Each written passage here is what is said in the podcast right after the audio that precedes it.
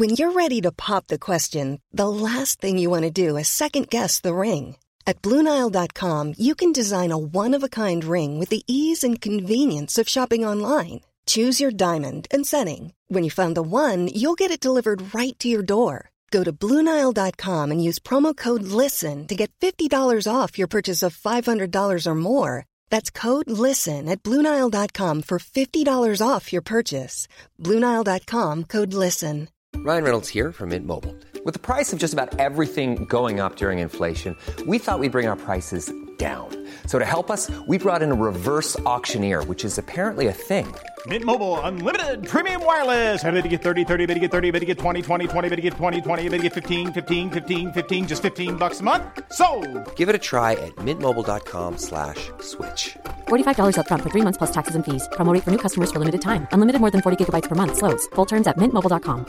Hi, I'm Daniel, founder of Pretty Litter. Did you know cats tend to hide symptoms of sickness and pain? I learned this the hard way after losing my cat, Gingy. So I created Pretty Litter, a health monitoring litter that helps detect early signs of illness by changing colors, saving you money and potentially your cat's life. Pretty Litter is veterinarian developed, and it's the easiest way to keep tabs on your fur baby's health right at home. Go to prettylitter.com and use code ACAST for 20% off your first order and a free cat toy. Terms and conditions apply. See site for details. مفتی صاحب کے official channel Mufti Tariq Masood speeches کو subscribe کریں الحمد لله نحمده ونستعينه ونستغفره ونؤمن به ونتوكل عليه ونعوذ بالله من من شرور أنفسنا ومن ومن سيئات أعمالنا يهده الله فلا فلا مضل له له يغلله هادي ونشهد ونشهد أن أن لا لا إله إلا الله وحده شريك له سيدنا وحبيبنا وشفيعنا وسندنا حبیب و شفیعہ وا محمد صلی اللہ تعالیٰ و اصحاب وبارک و سلّم كثيرا كثيرا اما بعد فاعوذ باللہ من الشیطان الرجیم بسم اللہ الرحمن الرحیم فمن زحزح عن النار وادخل الجنة فقد فاز وما الحیات الدنیا الا متاع الغرور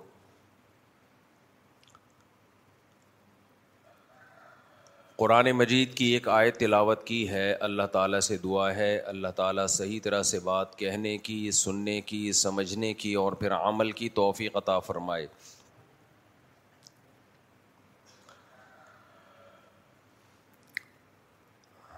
اللہ تعالیٰ نے انسان کی طبیعت میں چاہتوں کو پورا کرنا رکھا ہے انسان چاہتا ہے میری ہر چاہت میری ہر خواہش پوری ہو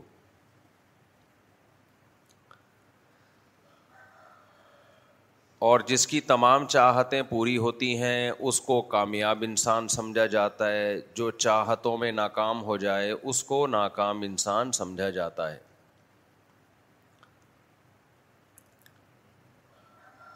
لیکن قرآن الحم سے لے کے وناس تک اور تمام پیغمبروں کو بھی جو اللہ نے بھیجا سب کی دعوت ایک ہی تھی مشترک تھی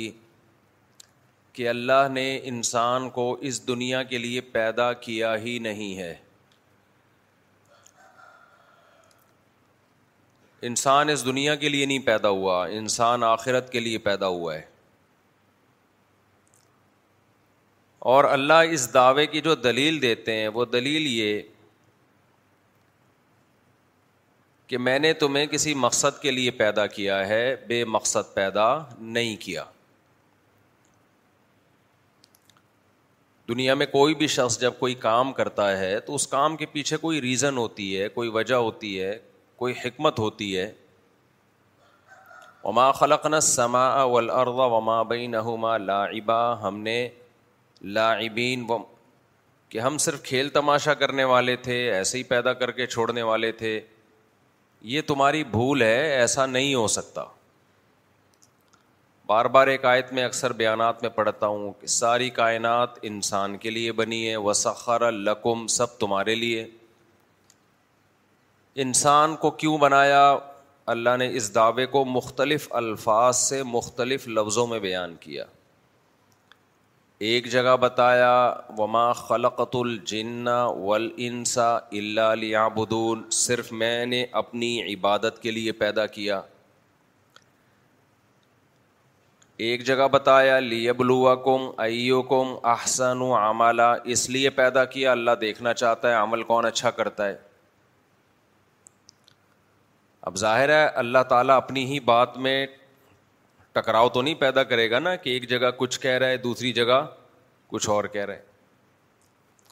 ایک جگہ اللہ تعالیٰ کہہ رہا ہے میں نے انسان کو پیدا کیا اپنی عبادت کے لیے ایک جگہ کہہ رہا ہے آزمائش کے لیے کہ کون اچھا عمل کرتا ہے تو مطلب یہ ہے کہ جو اچھا عمل کرتا ہے وہ عبادت گزار ہے جو عبادت گزار ہے وہ اچھا عمل کر رہا ہے تو یہ ایک ہی چیز کے دو مختلف نام ہیں آزمائش کے لیے بنایا اللہ کہتے ہیں کہ اگر اس کام کے لیے نہیں بنایا تو تم بتا دو پھر کیوں بنایا میں نے میں اکثر ایک بات کہتا ہوں نا کہ باطل سے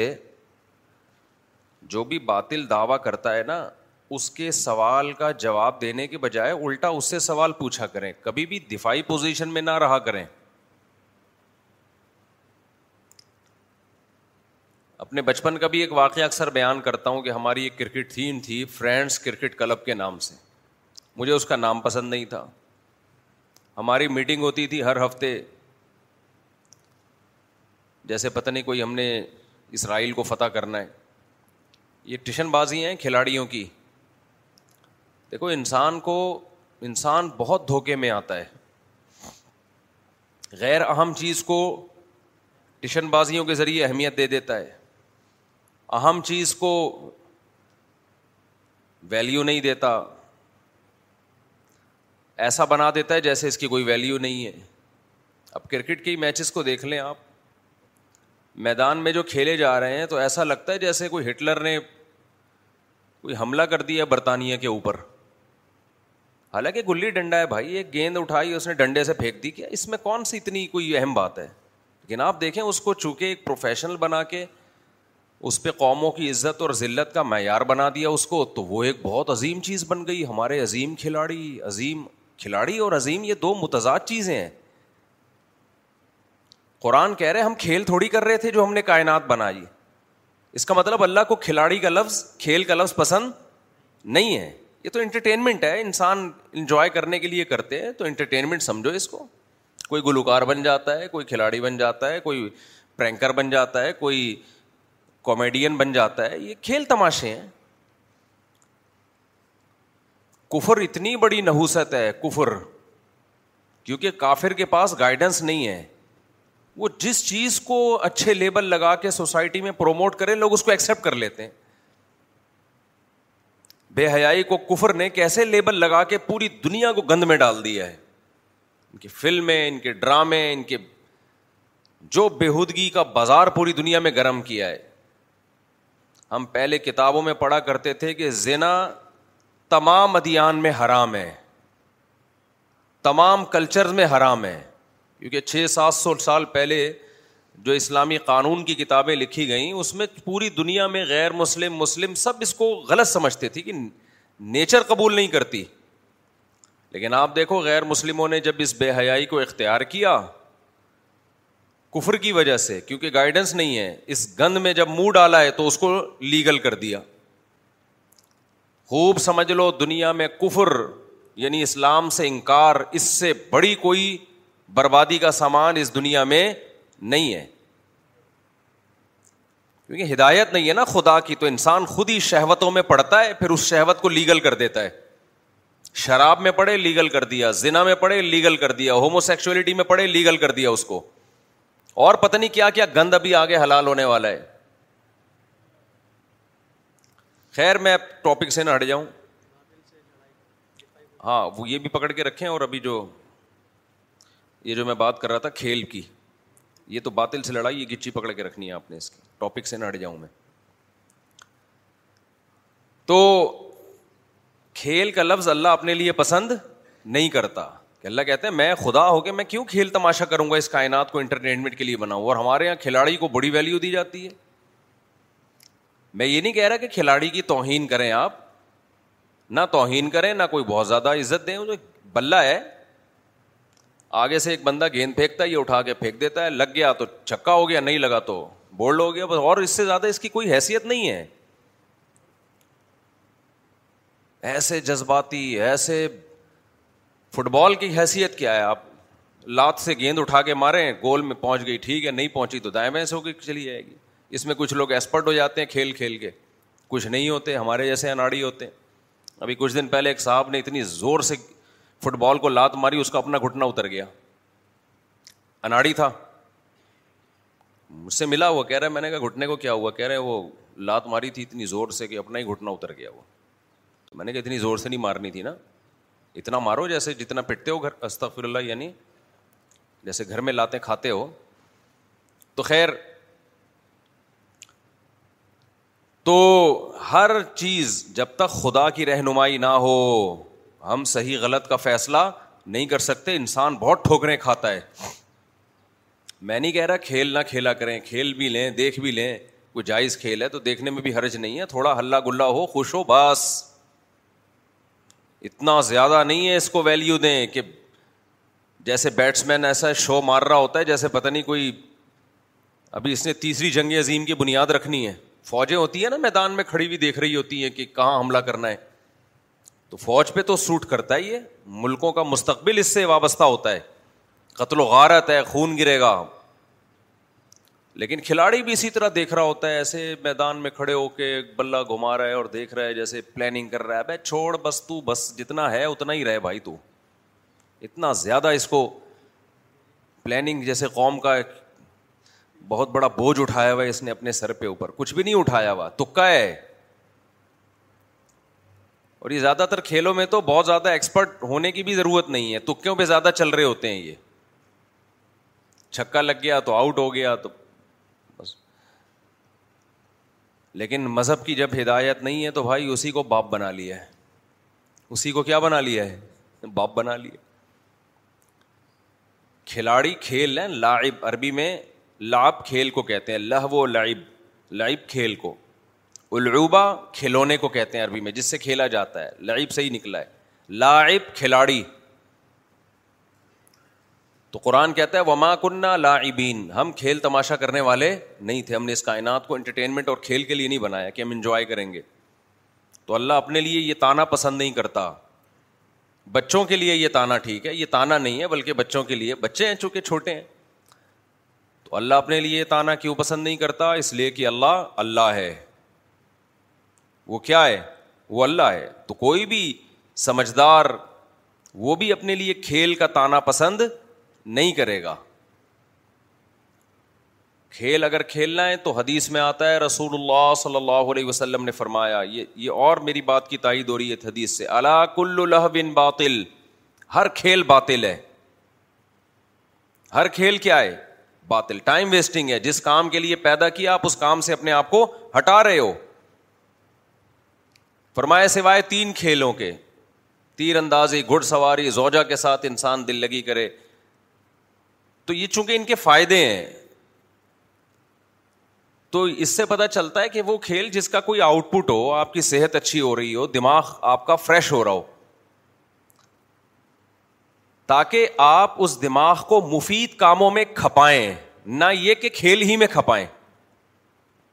میں اس کی ایک مثال دیتا ہوں اس سے بات سمجھ میں آئے گی کہ اسلام میں کھیل کا فلسفہ ہے کیا دیکھو آپ گاڑی کی ٹیوننگ کے لیے گئے مکینک کے پاس آپ نے کہا اس کی ٹیوننگ کر دو اس نے کہا بھائی اس گاڑی کا بنیادی مقصد کیا ہے آپ نے کہا چلانا میں نے سواری کے لیے گاڑی خریدی ہے ایسا ہی ہوتا ہے نا تو کہ پھر سواری کرو نا ٹیوننگ کیوں کر رہے ہو اس کی بھائی ٹیوننگ اس لیے کر رہے ہیں کہ کچرا وچرا آ گیا پلگ میں تو میں اس لیے اتنا ٹائم لگا رہا ہوں اس کو اس کے مقصد سے ہٹا کے جو اصل مقصد تھا نا چلانا آفس کی دیر بھی ہو رہی ہے مجھے پہنچنا ہے لیکن صحیح طریقے سے چلتی رہے گی تھوڑی سی اس کی ٹیوننگ ہو جائے اور سروس ہو جائے تو یہ ٹیوننگ یا سروس بذات خود مقصد نہیں ہے لیکن جس مقصد کے لیے گاڑی خریدی ہے اس مقصد میں معین اور مددگار ہے مدد کا ذریعہ بنے گی اگر یہ اس کام میں نے ٹائم بچانے کے لیے کہ ٹیوننگ میں اتنا ٹائم خرچ ہوگا سروس میں اتنا ٹائم خرچ ہوگا تو چلانے میں ہی لگاؤ تو وقتی طور پہ تو فائدہ ہو جائے گا لیکن تھوڑے دن کے بعد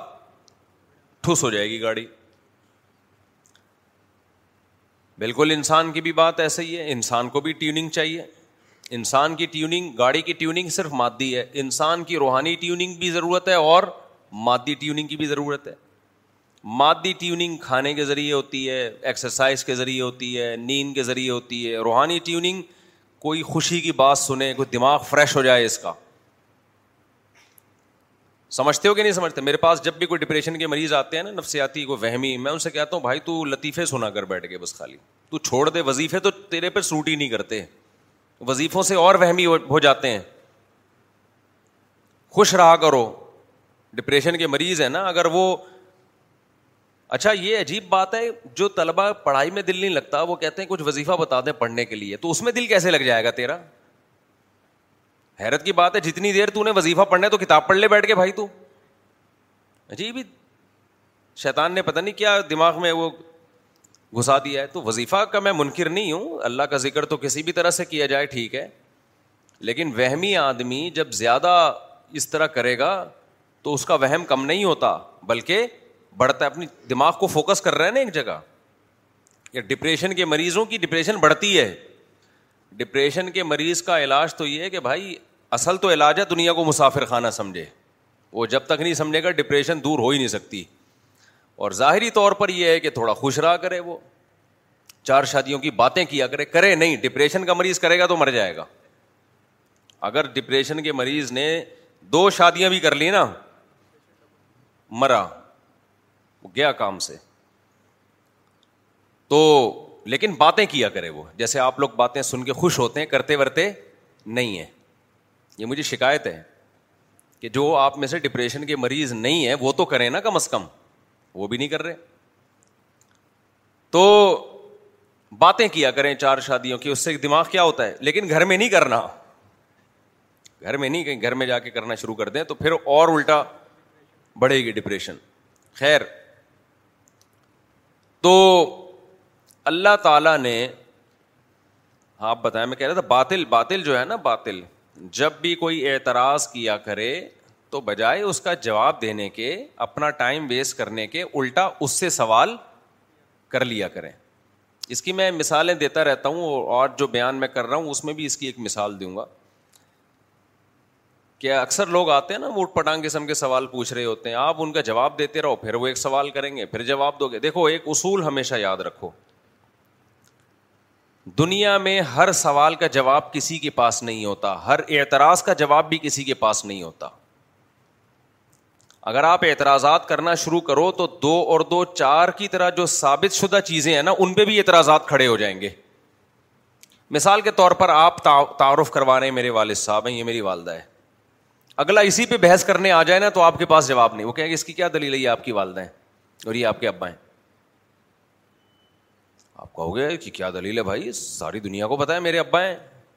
اور یہ میری اماں ہیں اچھا اس کا مطلب ساری دنیا جھوٹ بولے تو مان لو گے سمجھ رہے ہو ساری دنیا جھوٹ بولے تو مان لو گے پھر آپ دلیل دے رہے ہو نہیں بھائی ساری دنیا جھوٹ کیوں بولے گی اس میں کیا مفاد ہے بلکہ وہ اعتراض کرے گا ساری دنیا سے سنا ہے تم نے تم نے تو محلے والوں سے سنا ہے اپنے رشتے داروں سے سنا ہے یہ تمہارے ابا یہ تمہاری امی آپ جو بھی جواب دیں گے آگے والا ایک نیا سوال کھڑا کر دے گا تو اس کا طریقہ یہ ہے ہی نہیں آپ بولو اس کی کیا دلیل ہے یہ تیرا باپ ہے یہ تیری ماں ہے تو اس کی دلیل لے آ تو میں اس کی بھی دلیل لے آؤں گا اور جتنے اعتراضات وہ آپ کے ابا کے ابا ہونے پہ کر رہے ہیں نا وہ سارے اس کے ابا کے ابا ہونے پہ کر دو ہو سکتا ہے وہ پہلے سے تیاری کر کے بیٹھا ہو ڈی این اے رپورٹ لایا ہو کچھ ایسے بھی ہوتے ہیں شرارتی ان کو پتا ہے کہ یہ الٹا مجھ سے پوچھے گا تو آپ نے بالکل شرمندہ نہیں ہونا وہ لے آیا ڈی این اے رپورٹ کی یہ میرے ابا ہیں یہ میری اما ہے آپ بولو اس کی کیا دلیل ہے کہ یہ صحیح ہے یہ رپورٹ کیا ہے صحیح ہے وہ کہے گا یہ اتنا بڑا ہاسپٹل ہے آپ بولو اس کی کیا دلیل ہے کہ اتنا بڑا جو اتنا بڑا ہاسپٹل ہوتا ہے وہ ہمیشہ صحیح کہتا ہے جو چھوٹے ہاسپٹل ہوتے ہیں وہ جھوٹ بولتے ہیں اتنے بڑے ہاسپٹل ہمیشہ صحیح کہتے ہیں اس کی کیا دلیل ہے نہیں آئی بات میرا خیال ہے تو کچھ چیزیں طے شدہ ہوتی ہیں ان کو ماننا پڑتا ہے کہ یہ ٹھیک ہے پھر اگر ان پہ کوئی اعتراض ہو اس کا آپ کے ذہن ذہن میں جواب نہ ہو تو انسان یہ کہہ دیتا ہے اس وقت ذہن میں جواب نہیں ہے دیکھ کے بتاؤں گا اس سے اس دعوے کا اس چیز کا غلط ہونا ثابت نہیں ہوتا اگر آپ کو جواب نہیں آتا اسلام ایک طے شدہ حقیقت ہے اسلام کے علاوہ کوئی مذہب ہے ہی نہیں اب اگر اسلام پہ کوئی اعتراضات اٹھ رہے ہیں تو ہو سکتا ہے کچھ اعتراضات کے آپ کو جواب ذہن میں ہو کچھ کے جواب ذہن میں نہ ہو لیکن اس کا یہ مطلب تھوڑی ہم اسلام کو چھوڑ دیں بھائی سوال پیدا ہوتا ہے اسلام چھوڑ دیں تو آلٹرنیٹ کیا ہے آپ بتاؤ آپ جس چیز کی طرف دعوت دے رہے ہو اگر اسلام پہ چار اعتراضات ہیں تو جس کی طرف آپ دعوت دے رہے ہو اس پہ چار ہزار اعتراضات ہیں جیسے آپ کو میرے ابا پہ اگر شک ہو رہا ہے تو آپ کے ابا پہ تو میرے ابا پہ تین دفعہ شک ہو رہا ہے تو آپ کے ابا پہ چھ دفعہ شک ہو رہا ہے ہمیں سمجھ میں آ رہی ہے بات کہ نہیں آ رہی ہے مجھے آپ کے ابا پہ نہیں ہو رہا ہے مثال دے رہا ہوں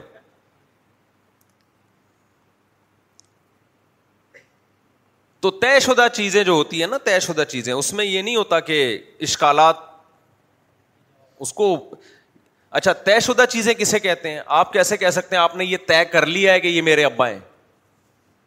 طے شدہ چیز اس کو کہتے ہیں دنیا میں کچھ اصول پوری دنیا میں متفق ہیں ساری دنیا نے مانے ہوئے ہیں خوب سمجھ لو کہ جو چیز خبر سے ثابت ہوگی نیوز جسے کہتے ہیں تو اگر وہ خبر واحد ہے دو چار آدمی بیان کر رہے ہیں تو اگر وہ سچ بول جھوٹے نہیں ہے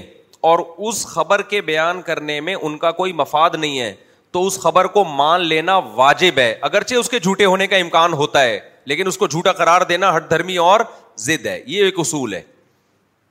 بہت اہم اصول ہے اللہ کرے یہ کھوپڑی شریف میں آ جائے ایک صاحب تھے بڑے ملحد قسم کے لبرل قسم کے مجھے کہنے لگے کہ یہ مسلمانوں نے عربی زبان کی حفاظت کی ہوئی ہے یہ صرف مذہب کے چکر میں اب دیکھو یہودیوں نے بھی قوم کو ٹینشن میں ڈالا ہوا اپنی عبرانی زبان کو محفوظ رکھا ہوا ہے یعنی مذہبی لوگ نا اتنی اب جو زبان دنیا میں رائج ہے نہیں عربی تو خیر بیس ملکوں کی زبان ہے عبرانی بہت کم ہے تو یہودیوں نے خام خام اپنے بچوں کو پریشان کیا ہوا عبرانی سکھاتے ہیں یعنی وہ مذہب کو وہ کر رہے تھے کہ کہ یہ یہودی عیسائی اسلام اسلام سب ایسے ہی ہیں اللہ میں نے ان سے کہا میں نے کہا بھائی دنیا میں تین ہی قومیں ہیں بڑی یہودی عیسائی اور اسلام اور ان کی ٹوٹل آبادی ملا کے دیکھی جائے نا تو آدھی دنیا سے آدھی آبادی سے زیادہ یہی ہے اور یہ تینوں اس بات کو مان رہے ہیں کہ پیغمبر دنیا میں آئے تھے ابراہیم بھی آئے یعقوب بھی آئے اسحاق بھی آئے موسا بھی آئے اور مذہب سے جنونی حد تک محبت کرتے ہیں یہ لوگ بائبل اب تک ہے بے شک تحریف شدہ ہو لیکن نام بہرحال باقی ہے اور ساری تحریف شدہ بھی نہیں ہے ابھی تک چرچ کھلے ہوئے ہیں جاتے ہیں دنیا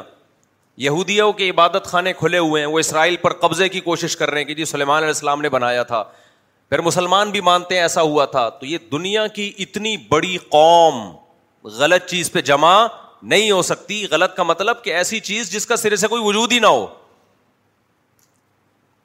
جھوٹ بول کے اتنی بڑی قوم کو پریکٹیکلی عملی دنیا میں عملی دنیا میں نہیں لایا جا سکتا اس کا مطلب عیسائی ابن مریم پیدا ہوئے تھے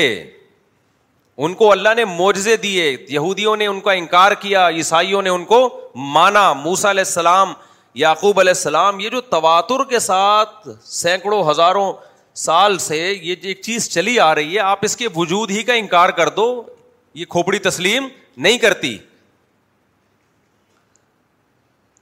خیر میں جلدی سے بات کو سمیٹتا ہوں خبر جو ہے نا خبر خوب سمجھ لیں یہ جو باتیں میں کر رہا ہوں یہ کامن سینس کی باتیں پوری دنیا میں یہ مانی جاتی ہیں اس کا اسلام اور غیر اسلام سے تعلق نہیں ہے دیکھو اسلام کو سمجھنے کے لیے کچھ چیزیں پہلے بیسک ہوں گی جو اسلام سے ہٹ کے ہوں گی اسلام سے ہٹ کے ہوں گی نا یار کیسے سمجھائیں دیکھو میں نے عدالت میں یہ دعوی کیا کہ یہ سچا آدمی ہے جھوٹ نہیں بولتا عدالت کہتی ہے دلیل لے کر آؤ اس کے گواہ لے کر آؤ جو یہ بتائیں میں اسی کو گواہ بنا کے پیش کر دوں کہ یہ کہہ رہے میں جھوٹ نہیں بولتا یہ گواہی معتبر ہوگی ہم نے جب یہ ثابت کرنا ہے کہ اسلام سچا مذہب ہے تو اسلام ہی کو پیش کر سکتے ہیں کیا ہم کیا ہو گیا بھائی تو اسلام کے علاوہ کیوں پیش کرنا پڑے گا نا تو اسلام کے علاوہ کیا ہے وہ کامن اصول ہیں پوری دنیا کے تو پوری دنیا میں ایک کامن اصول ہے یہ میں اور آسان کر کے سمجھاتا ہوں میں کہنا کیا چاہ رہا ہوں میرا ایک دفعہ مناظر رہا تھا جماعت المسلمین والوں سے وہ یہ کہہ رہے تھے یہ امت اور امت کچھ بھی نہیں ہوتی نا بس قرآن حدیث قرآن حدیث میں نے کہا اگر آپ امت کو سائڈ پہ رکھ دیتے ہو کہ امت گمراہی پہ جمع ہو سکتی ہے تو آپ کے پاس اس قرآن کے قرآن ہونے کی کیا دلیل ہے جب بھی کوئی نیا فرقہ آتا ہے نا یہ شو کرتا ہے کہ یہ ٹھیک ہے باقی سارے اب تک پکوڑے بیچ رہے تھے ان کو کچھ بھی پتا نہیں ہے جتنے بھی یہ نئے نئے اسکالر جو آ رہے ہیں نا ان میں سے کسی سے بھی آپ پوچھیں دس ایسے علما کے نام بتاؤ جو برحق ہیں آج کے دور میں وہ دس کے نام بھی نہیں گنوا سکتے وہ کہتے ہیں سارے غلط ہیں حالانکہ امت گمراہی پہ جمع نہیں ہو سکتی تو میں نے ان سے کہا کہ جماعت المسلمین والوں سے کہ آپ نے انیس سو پچہتر میں جماعت المسلمین کی بنیاد رکھی ہے اس سے پہلے تو اس ٹائپ کی کوئی جماعت تھی نہیں تو سارے غلط تھے اس کا مطلب اور امت گمراہی پہ جمع نہیں ہو سکتی کہہ رہے ہم قرآن کو مانتے میں نے کہا قرآن کو ماننے کے لیے ضروری ہے پہلے امت کو مانو آپ ورنہ یہ اس کی کیا دلیل ہے کہ یہ وہی قرآن ہے جو ہمارے نبی پہ نازل ہوا تھا ہو سکتا ہے امت نے گمراہی پہ جمع ہو قرآن ہی چینج کر دیا ہو کیا ہو گیا میرے بھائی بھائی ہو سکتا ہے یہ وہ والا نہ ہو لا علاقے کوئی دور میں ہوا وہ بادشاہ سلامت نے آرڈر جاری کیا سارے مولوی بک گئے جیسے یہ لوگ کہتے ہیں سارے بکے ہوئے مولوی ہیں تو آج تھوڑی ہو سکتا ہے پہلے ہی بک گئے ہوں ارے یہ جو نئے نئے اسکالرز آ رہے ہیں یہ زبان سے نہیں کہتے لیکن عمل سے تو اور ان کی تقریروں سے یہی پتہ چلتا ہے کہ یہ ٹھیک ہیں اور سارے کیا ہیں غلط ہے نا تو سارے بکے ہوئے ہیں اور سب دو نمبر اور یہ سب وغیرہ وغیرہ تو میں نے کہا کہ یہ جو قرآن آپ کو جن لوگوں نے دیا ہے یہ امت اس کی کیا دلیل ہے کہ وہی قرآن انہوں نے کہا یہ تو دلیل یہ ہے کہ لارئی بفی ہی قرآن کہہ رہے اس کتاب میں کوئی شک نہیں ہے میں نے کہا اس کا مطلب ہم بھی کوئی کتاب لکھتے ہیں اس کے اندر لارئی بفی ہی لکھ دیتے ہیں کہ اس میں کوئی شک نہیں ہے تو کیا وہ بھی مش... شک سے بالادر ہو جائے گی پہلے اس آیت کا تو اللہ کا کلام ہونا ثابت کرو نا میرے بھائی ابے کیا ہو گیا آپ لوگ کو بھائی پہلے یہ ثابت کرو کہ یہ آیت بھی اللہ نے کہی ہے اور لا رہی بفی ہی والے قرآن کے بارے میں کہی ہے جو میرے ہاتھ میں ہے یہ کہاں سے ثابت ہوگا ہو سکتا ہے اللہ نے کہی ہو لیکن کسی اور کے بارے میں کہی ہو آپ نے اٹھا کے ادھر لگا دی پھر وہ کہنے لگے انا انا ذکر و قرآن کہتے ہیں ہم نے نازل کیا ہم اس کی حفاظت کریں گے میں نے کہا ٹھیک ہے کسی انگلش کتاب میں آپ لکھ دو ہم نے نازل کیا ہم حفاظت کریں گے تو کیا وہ غیر محفوظ کتاب ہو گئی اب ابے پہلے یہ تو ثابت کرو یہ آیت کس نے نازل کی ہے اللہ نے کہ ہم حفاظت کریں گے اس کی تو باطل کا جواب دینے کے بجائے کیا کرو اسے سوالات پوچھنا شروع کر دو تو پھنس گئے بیچاروں کے پاس کچھ بھی نہیں ہے ایسی پندرہویں پچہتر میں جماعت بنائی ہے اس کا نام جماعت المسلمین رکھ دیا اور وہ حدیثیں جو آتا ہے نا جماعت المسلمین جنت میں جائے گی تو کہ ہمارے بارے میں ہے وہ او بھائی حدیث میں یہ نہیں ہے جس فرقے کا نام جماعت المسلمین ہوگا حدیث میں آتا ہے عید کے دن عورتیں بھی آئیں عیدگاہ میں مرد بھی آئیں اور جماعت المسلمین کی نماز اور دعوت المسلمین میں شریک ہوں یعنی مسلمانوں کی دعوت دعا میں اور مسلمانوں کی نماز میں آپ نے کیا کیا عید کی نماز قائم کی اور آپ نے کہا صرف جماعت المسلمین کو آنے کی اجازت ہے اور دعوت المسلمین ایک تنظیم ہے اس میں شرکت کی اجازت ہے بس تو کوئی عقل کی بات ہوگی تو بھائی ہم یہ کہیں گے دعوت المسلمین سے ایک جماعت مراد نہیں ہے کوئی دعوت المسلمین نام کی کوئی جماعت ہو اس میں شرکت کریں بلکہ مسلمانوں کی دعا میں شرکت کریں تو ایسے ہی مسلمان جو ہیں ان کی نماز میں شرکت کریں تو ہر آدمی نیا نیا فرقے بنا رہے اور سب کے پاس قرآن و سنت ہے بے وقوف وہ بنتے ہیں جن کے پاس علم نہیں ہے تو خیر میں جلدی سے بات کو سمیٹوں جلدی جلدی کرتا ہوں پھر لمبی ہو جاتی ہے بات دیکھو خبر کسے کہتے ہیں خبر کہتے ہیں نیوز ہمیں کوئی آ کے بتاتا ہے ایسا ہوا ہے آپ کی عقل کیا کہتی ہے اس کو مان لینا چاہیے رد کر دینا چاہیے بولو نا بھائی نہیں نہ کبھی ماننا چاہیے نہ رد کرنا ہے بلکہ سب سے پہلے یہ دیکھا جائے گا کہ خبر کی حیثیت کیا ہے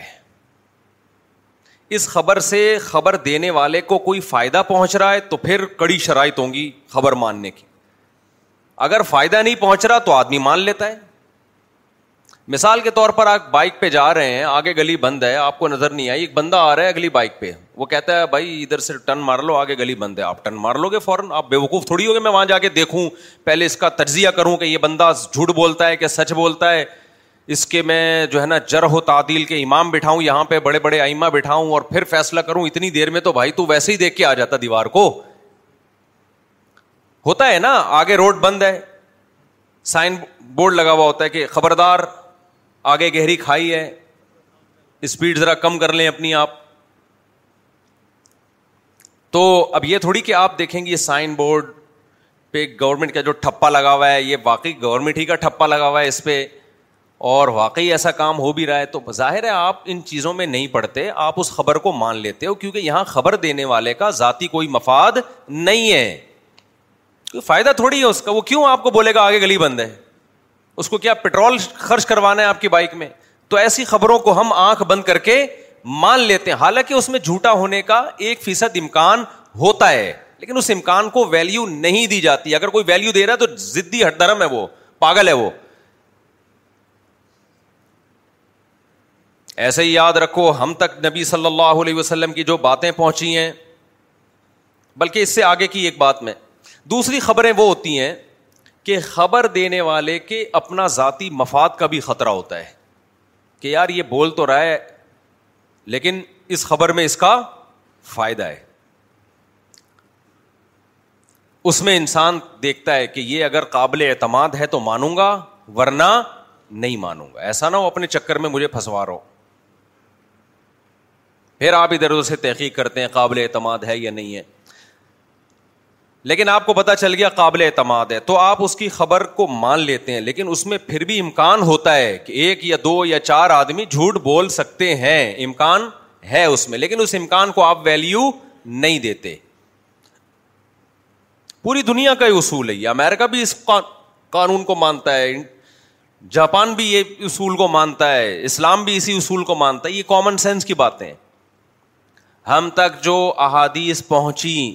زیادہ تر احادیث اخبار احاد ہیں خبر واحد ہیں نبی صلی اللہ علیہ وسلم نے یہ فرمایا نبی نے یہ فرمایا نبی نے یہ فرمایا یہ ہم تک سندیں چلتی ہیں حد ثنا فلان قال حد ثنا فلان قال امام بخاری بتاتے ہیں مجھ سے فلاں نے بیان کیا مجھ سے فلاں نے بیان کیا امام ترمیزی امام ابو داود ابن ماجا مسلم یہ سارے محدثین ایک صنعت پیش کرتے ہیں مجھ سے فلاں نے بیان کیا مجھ سے فلاں نے بیان کیا مجھ سے فلاں نے بیان کیا اور نبی صلی اللہ علیہ وسلم نے یہ فرمایا یہ بھی نیوز ہے یہ بھی کیا ہے یہ بھی خبر ہے اس کے بھی وہی اصول ہوں گے جو کامن سینس کے اصول ہیں اسلام نے الگ سے اس کو قبول کرنے کے کوئی اصول نہیں بیان کیے کیا اصول ہے بھائی نبی پہ اس بات کا امکان تھا کہ کوئی بندہ جھوٹ بھی بول سکتا ہے اپنے فائدے کے لیے کیونکہ اس زمانے میں حدیث جب کوئی بیان کرتا اس کی بڑی ویلیو تھی لہذا محدثین نے اصول بنایا کہ جب تک کسی شخص کے سچا ہونے کا قوی امکان نہ ہو اس وقت تک اس کی حدیث کو نہیں لیا جائے گا تاکہ کوئی جھوٹ نہ بول دے نبی پہ لہذا ہم جب دیکھتے ہیں حد ثنی فلان حد ثنی فلان ان تمام فلان کا اسماع الرجال میں تجزیہ کرتے ہیں تو ان کے اس دور کے لوگوں کے تبصرے پڑھتے ہیں فلاں نے اس کے بارے میں کیا کہا فلاں نے کیا کہا فلاں نے کیا کہا بھائی ثابت ہو گیا یہ قابل اعتماد ہیں یہ فقہ ہیں یہ حدیث کے بڑے امام ہیں یہ جھوٹ نہیں بولتے لہذا جب حدیث کے راوی اس میں بڑی لمبی بحث ہے میں تو عوام کے لیے سمیٹ رہا ہوں صرف اتنا نہیں ہے علم اصول حدیث صرف اتنی سی ہلکی چیز نہیں ہے جیسے آج کل یوٹیوب پہ اسکالرز آ رہے ہیں نا بیٹھ کے یہ حدیث صحیح ہے یہ حدیث ضعیف ہے اتنا آسان کام نہیں ہے اصول حدیث میں باقاعدہ تخصص ہوتا ہے ایک ایک سال دو دو سال کا پورے سال پڑھا جاتا ہے اور آج کل کے اسکالرس نے ایک مہینہ بھی نہیں پڑھا پورے سال تو دور کی بات اور فیصلہ کر رہے ہوتے ہیں یہ ضعیف ہے یہ کیا ہے صحیح ہے ان کو اصول حدیث کی الف بے نہیں پتا آپ ان سے پوچھ لیں حدیث صحیح کی تعریف بتاؤ وہ نہیں پتا ہے اردو کتابیں دیکھی ہوئی ہیں اور مشتحد بنے ہوئے ہیں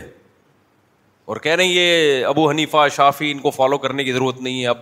اب اسلام آ گیا اب اوریجنل اسلام حالانکہ ایک عربی عبارت نہیں پڑھ سکتے وہ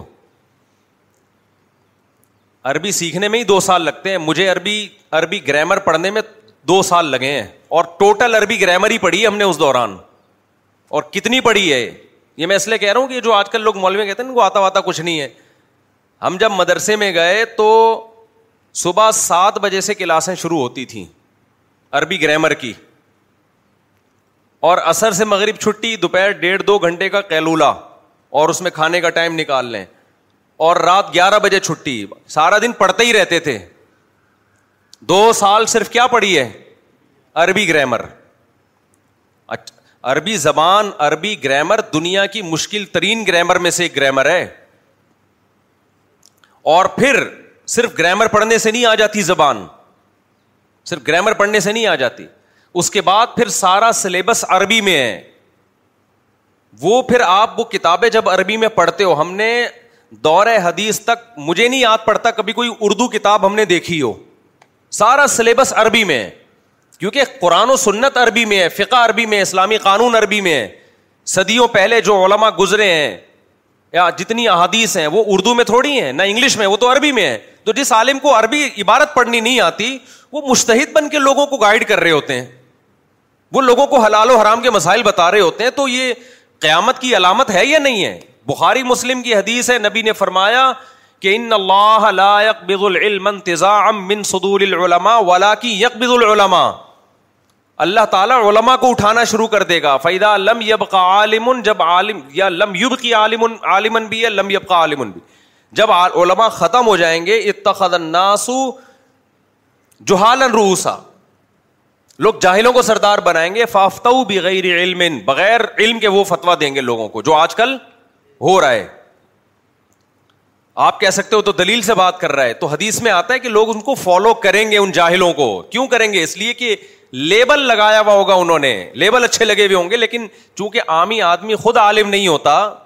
اس لیے اس کو غل... اس کے لیے غلطی پکڑنا بڑا مشکل ہوتا ہے کسی ایسے اسکالرس کی جو اس کو اس کو الو بنا رہا ہے وہ الو سیل کا لفظ آ نہیں رہا تھا جو میں اسٹاپ ہوا نا تھوڑا سا میں نے کہا الو کے علاوہ کچھ لیکن آیا نہیں بنا بھی الو ہی رہا ہوتا ہے تو عربی گرامر اس کے بعد پھر ساری کتابیں عربی میں ہیں تو آٹھ نو سال ہاں یہ ضرور ہے کہ کتابوں کی عربی بولنے سے آپ نے بہت سے ڈاکٹر دیکھے ہوں گے نا سارا سلیبس انگلش میں ہے نا میڈیکل سائنس کا اب ایک ڈاکٹر آیا کہ میں جناب میڈیکل سائنس میں بڑا ماہر ہوں آپ نے کہا سر یہ میڈیکل سائنس کی کتاب ہے ذرا اس کی ایک لائن آپ پڑھ کے یا یہ دوا ہے اس کو انگلش میں ذرا پڑھ کے بتا دیں کیا اس کی حفاظتی تدبیریں جو انگلش میں لکھی ہوئی کیا ہے اس کو پڑھا ہی نہیں آ رہا بیس غلطیاں کر رہا ہے آپ کہو گے یار ڈاکٹر صاحب آپ نے کیا پڑھا ہے چار سال ایم بی بی ایس میں کیا اردو میں کتابیں پڑھی ہیں آپ نے یا پنجابی میں پڑھی ہیں وہ کہ یار اصل نے ایکچولی میں نے انگلش سیکھی ہی نہیں ہے اب بھائی تمہارا ہم نہیں کہہ رہے کہ تمہیں انگلش بولنی آنی چاہیے اسپیکنگ پاور تو بالکل ایک الگ چیز ہے بولنے کی طاقت پیدا ہونا وہ تو جب تک آپ پریکٹس نہیں کریں گے بڑے بڑے ڈاکٹر ہم نے دیکھے انگلش بول نہیں سکتے لیکن میڈیکل سائنس کی جو انگلش کی کتاب ہے وہ تو پڑھ سکیں گے نا وہ بھی ایک لائن نہیں پڑھ پا رہا اس کا مطلب یہ ڈاکٹر نہیں ہے اردو بولتا ہے بھائی ایک دم فرفر لیکن جہاں کوئی ہدایات آ جائیں وہ دوا کا نام غلط پڑ رہا ہے دوا کا نام نہیں اس سے پیناڈول کو کچھ اور بول رہا ہے ہجے کر رہا ہے پیناڈول کے پی اے این اے پانا پھر کہہ رہے نہیں پانا یہ یہ کر رہا ہے اس کا مطلب یہ بالکل فارغ ہے میڈیکل سائنس کی فیلڈ میں لیکن آج کل کے اسکالر سے کو آپ قرآن کی آیت پڑھ کے سنوا دیں یا بغیر زبر زیر پیش کے کوئی حدیث دیں اور بولیں یار اس کو پڑھ کے بتاؤ میں دعوے سے کہتا ہوں یہ نہیں پڑھ سکتے ان کو ہجے کرانی پڑتی ہے با زبر با تا زبر تا پھر جا کے یہ حدیث پڑھتے ہیں لیکن دعوے اتنے بڑے بڑے ایسے تبھی کہتے ہیں جھوٹ جب بولنا ہوں تو پھر طبیعت سے بولو تو مانا جائے گا ورنہ پکڑے جاؤ گے آپ تو یہ جو نئے نئے اسکالرز آ رہے ہیں نا یہ جھوٹ تھوڑا نہیں بولتے یہ بولتے ہیں بہت بڑا بولتے ہیں بہت بڑے بڑے دعوے کرتے ہیں کہ میرے جیسا کوئی بھی نہیں ہے اور میں جب جب بات کرتا ہوں قرآن کوئی بھی کر ہی نہیں سکتا یہ بات تو یہ اتنا بڑا جھوٹ ان کو اس لیے بولنا پڑتا ہے کہ جب آپ دلائل کی دنیا میں خالی ہوتے ہو علم کی دنیا میں فارغ ہوتے ہو تو پھر چھوٹا جھوٹ پھر کانفیڈینس کے ساتھ جھوٹ بولو آپ وہ بالکل وہی ہے کہ ایک آدمی گاؤں میں تھا تو کسی نے آ کے بتایا تیری بیوی بیوہ ہو گئی ہے اس نے کہا بھائی میں زندہ ہوں تو میری بیوی کہاں سے بیوہ ہو گئی اب جھوٹ کو مشہور کرنا تھا نا اس کو یقین دلانا تھا دوسرا آدمی آیا اس نے بولا بھائی تیری بیوی بیوہ ہو گئی ہے اس نے کہا یار میں جب زندہ ہوں تو میری بیوی کہاں سے بیوہ ہو سکتی ہے تیسرے نے آ کے کہا بھائی صاحب تو یہاں بیٹھ کے کپڑے دھو رہے تیری بیوی کیا ہو گئی ہے بیوہ ہو گئی ہے اب تھوڑا سا نا ریئیکشن میں کمی آئی اچھا یار لیکن میں زندہ تو کیسے بیوہ ہو گئی چوتھا آیا بھائی تو یہاں بیٹھا ہوا تیری بیوی بیوہ ہو گئی ہے نے رونا دھونا لگایا ہوا تو جا کے اس کی خیر خیریت پوچھ جا کے یہ بھاگنے لگا تگڑ تگڑ لوگوں نے پوچھا کیا ہوا کہہ رہے ہیں یار میری بیوی بیوہ ہو گئی ہے اس نے کہا تو زندہ ہے تو بیوہ کیسے ہوئے ارے سمجھ میں تو مجھے بھی نہیں آ رہا لیکن ہوئی ہے ضرور بیوی بیوہ لازمی ہوئی ہے تو طبیعت سے جب جھوٹ بولا جاتا ہے تو وہ مارکیٹ میں سوسائٹی میں چل جاتا ہے طبیعت سے جھوٹ خیر ہم کہاں سے کہاں چلے گئے تو علم دین جو دینی مدارس میں حاصل کیا جاتا ہے وہ بچوں کا کھیل نہیں ہے بھائی آٹھ نو سال دس سال پراپر وے میں ہاں کوئی طالب علم پڑھائی نہ ہو پھر وہ مدرسے کا قصور نہیں ہے جیسے یونیورسٹیوں میں اچھے اچھے کالجز میں بھی کچھ ہوتے ہی ہیں ایسے جو پڑھتے ہی نہیں ہیں لیکن نصاب غلط نہیں ہے سلیبس غلط نہیں ہے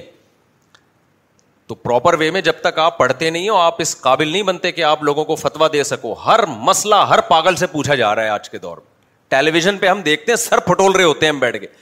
ٹی وی چینل نے کبھی کسی کو بلایا ہوا ہے اس سے مسئلہ پوچھ رہے ہیں کبھی کسی کو بلایا ہوا اس سے ابے بھائی اس کا مسئلے سے کیا تعلق ان لوگوں کو کیا پتا ہے شری مسائل کا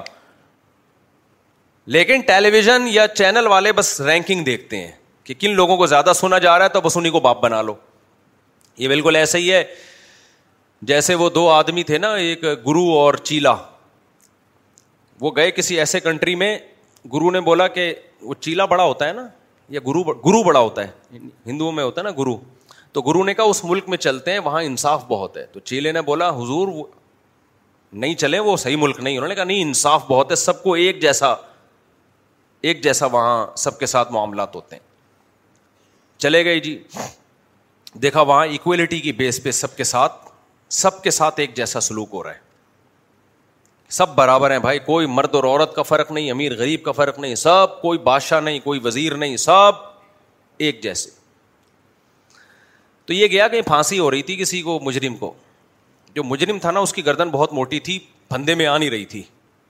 تو جلاد نے بولا کہ گردن پھندے میں اس کی آ نہیں رہی ہے لیکن چونکہ ہمارے یہاں مساوات ہے تو جس کی آ رہی ہے اس کو لٹکا دو کیا خیال ہے اس کی آ نہیں رہی تو سب مسلمان بھائی بھائی ہیں نا سب انسان ہیومن رائٹس انسانیت تو دیکھا گرو کی آ رہی تھی ٹھیک ہے نا وہ چیخ رہا ہے مجھے کیوں لٹکا رہے انہوں نے بولا بھائی ہمارے یہاں مجرم اور غیر مجرم میں کوئی فرق نہیں اگر اس کی گردن نہیں آ رہی تو پھر جس کی آ رہی ہے تجھے لٹکا دیتے ہیں وہ جان چھوڑا کے بھاگا اس نے بولا بھائی ایسی مساوات سے میری توبہ تو ٹیلی ویژن میں بھی یہی ہو رہا ہے کہ صحیح اسکالر یا تو ٹی وی والوں کو لفٹ نہیں کرا رہے ہوتے یا ان کو مل نہیں رہے ہوتے تو جو جو مل رہا ہوتا ہے جس کی رینکنگ زیادہ ہوتی ہے اس کو باپ بنا کے پیش کر دیتے ہیں ان سے مسائل پوچھے جا رہے ہیں جی اور اب پھینکے جا رہے ہیں پھینکے جا رہے ہیں حدیثوں کے ترجمے غلط کر رہے ہیں کس کس کو انسان بیٹھ کے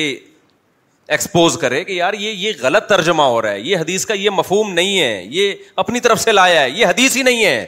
بعض تو حدیث ہی نہیں ہوتی ابھی کچھ دن پہلے ایک اسکالر نے کیا کیا وہ ایک عالم کی کتاب میں کہا کہ اس عالم نے یہ کتاب لکھی اسکرین شاٹ بھی دکھایا یہ دیکھو کیا یہ مولانا کیا بکواس کر رہے ہیں حالانکہ اس اصل کتاب میں وہ عبارت ہی نہیں ہے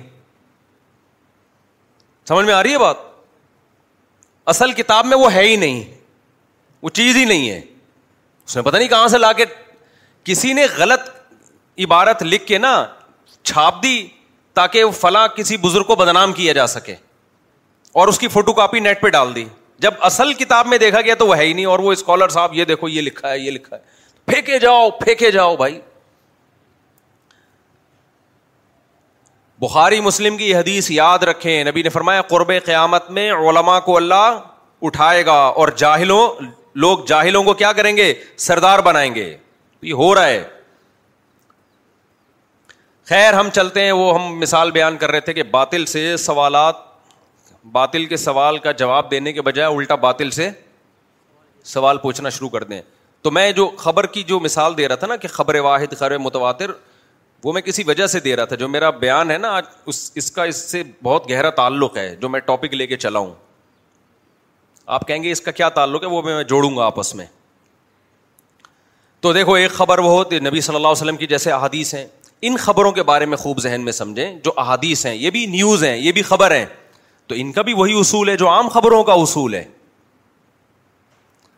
امام ابو حنیفہ کی رائے یہ ہے کہ حدیث سے جو خبر واحد ہے اس سے عقیدہ ثابت نہیں ہوتا ایک صاحب اعتراض کرنے لگے واہ واہ واہ واہ واہ نبی کی بات سے عقیدہ ثابت نہیں ہوگا میں نے کہا آپ کو امام و حنیفہ کی باتیں سمجھ میں نہیں آ رہی نبی کی باتیں کہاں سے سمجھ میں آئیں گی آپ کو سینس ہی نہیں ہے بھائی جب ہم تک خبر واحد کے ذریعے کوئی حدیث پہنچتی ہے تو ہے تو وہ خبر واحد نا عقیدے کے لیے ضروری ہے جو بیسک عقائد ہیں ہر عقیدے کی بات نہیں ہے جو بیسک عقائد ہیں ان کے ذریعے تواتر کے ساتھ ثابت ہو کیونکہ عقیدہ کہتے ہیں ایسا جو بیسک اسلام کے عقیدے جس میں خطا کا امکان نہ ہو اور خبر واحد میں غلطی کا امکان ہوتا ہے جب ایک سکا راوی قابل اعتماد راوی بیان کرتا ہے کہ نبی نے یوں فرمایا تو امکان تو ہے نا اس بات کا دنیا میں جب کوئی سچا آدمی آپ کو کسی بات کی خبر دیتا ہے آپ اس کی خبر کو مانتے ہو عمل کرتے ہو لیکن ایک فیصد امکان ہوتا ہے کہ شاید اس سے بیان کرنے میں غلطی ہوئی ہو یہ عقلی چیز ہے اس کے لیے قرآن و حدیث سے دلیل کی ضرورت نہیں ہے تو ایسے ہی جب نبی صلی اللہ علیہ وسلم سے ہم سنتے ہیں کہ نبی نے یہ فرمایا تو ہم تک یہ دو یا چار واسطوں کے ذریعے خبر پہنچی ہوتی ہے ہمارے پر لازم ہے کہ ہم اس کو مانیں لیکن اس بات کا امکان ہوتا ہے کہ شاید راوی سے بیان کرنے میں کہیں غلطی نہ ہو گئی امکان ہے عقل کہتی ہے کہ امکان ہے اب منکرین حدیث نے ایک طرف زیادتی کی انہوں نے کیا کہا انہوں نے کہا چونکہ امکان ہے لہذا حدیث کو رد کر دو حالانکہ یہ بھی زیادتی ہے جب کوئی سچا آدمی آپ کو آ کے خبر دیتا ہے تو صرف امکان کی بیس پہ اس کی خبر کو رد نہیں کیا جاتا یہ تو صبح شام ایسا ہم دیکھ رہے ہیں بھائی آپ جا رہے ہو آگے چار چھ آدمیوں نے آپ کو بتایا کہ بھائی آگے کوئی حالات خراب ہوئے ہوئے ہیں مار پیٹ ہو رہی ہے ڈاکو کھڑے ہوئے ہیں تو آپ راستہ بدل لیتے ہو نا آپ کون چونکہ خبر خبر واحد کا مطلب یہ نہیں کہ ایک آدمی دو چار افراد بھی جو بیان کر رہے ہوتے ہیں اس کو خبر واحد ہی کہا جاتا ہے تو آپ اس خبر کی بیس پہ احتیاط کرتے ہو اپنا راستہ بدل لیتے ہو حالانکہ امکان ہوتا ہے کہ ایسا نہ ہو ایسی بیوقوف بنا رہے ہو لیکن اس امکان کو انسان ویلیو نہیں دیتا تو جب خبر واحد کے ذریعے پیغمبر کا کوئی حکم ہم تک پہنچا تو ہم پر لازم ہے کہ اس حکم پر عمل کریں نبی کا حکم سمجھ کے اگرچہ اس کا امکان ہے کہ شاید کہیں خطا ہو گئی ہو بیان کرنے والے سے لیکن اس خطا کو ویلو نہیں دی جا سکتی سمجھتے ہو کہ نہیں سمجھتے اس کو ویلو نہیں دی جائے گی کہ بھائی ایسا امکان تو ہر جگہ ہوتا ہے لیکن امکانات کی بیس پہ تھوڑی دیکھو آپ جب کہتے ہیں میرے ابا ہے امکان ہے کہ شاید نہ ہو لیکن آپ یہ امکان اپنے ابا کے سامنے پیش کر کے دیکھو یا تو آپ ہو گئے یا ابا ہوں گے تو ایسے امکانات کو ویلو نہیں دی جاتی ہاں ایسے امکانات کو ویلو جب دی جاتی ہے جب ان کے مقابلے میں متواتر خبر کھڑی ہوئی ہو متواتر خبر موجود ہو نہیں آئی بات کچھ خبریں آحاد ہوتی ہیں کچھ متواتر متواتر کسے کہتے ہیں اتنے لوگ بیان کر رہے ہیں کہ عقل کہتی ہے اتنے سارے انسان جھوٹ پہ جمع نہیں ہو سکتے جبکہ یہ مختلف علاقوں میں رہتے ہیں ان کی کوئی گول میز کانفرنس بھی نہیں ہوئی آپس میں یہ خبر جھوٹی نہیں ہو سکتی جیسے آپ کو کسی نے بتا دیا یہ آپ کے ابا ہیں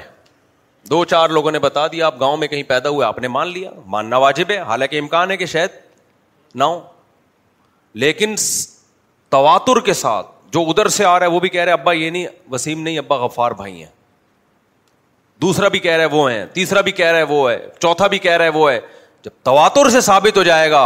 تو پھر تواتر کے مقابلے میں خبر واحد کی ویلیو بولو نہیں ہے پھر آپ شک میں پڑھو گے بھائی یہ اتنے سارے لوگ جھوٹ پہ جمع نہیں ہو سکتے اور ان کا آپس میں کوئی گول میز کانفرنس کا بھی کوئی امکان نہیں ہے کہ انہوں نے جوڑ کر لیا ہو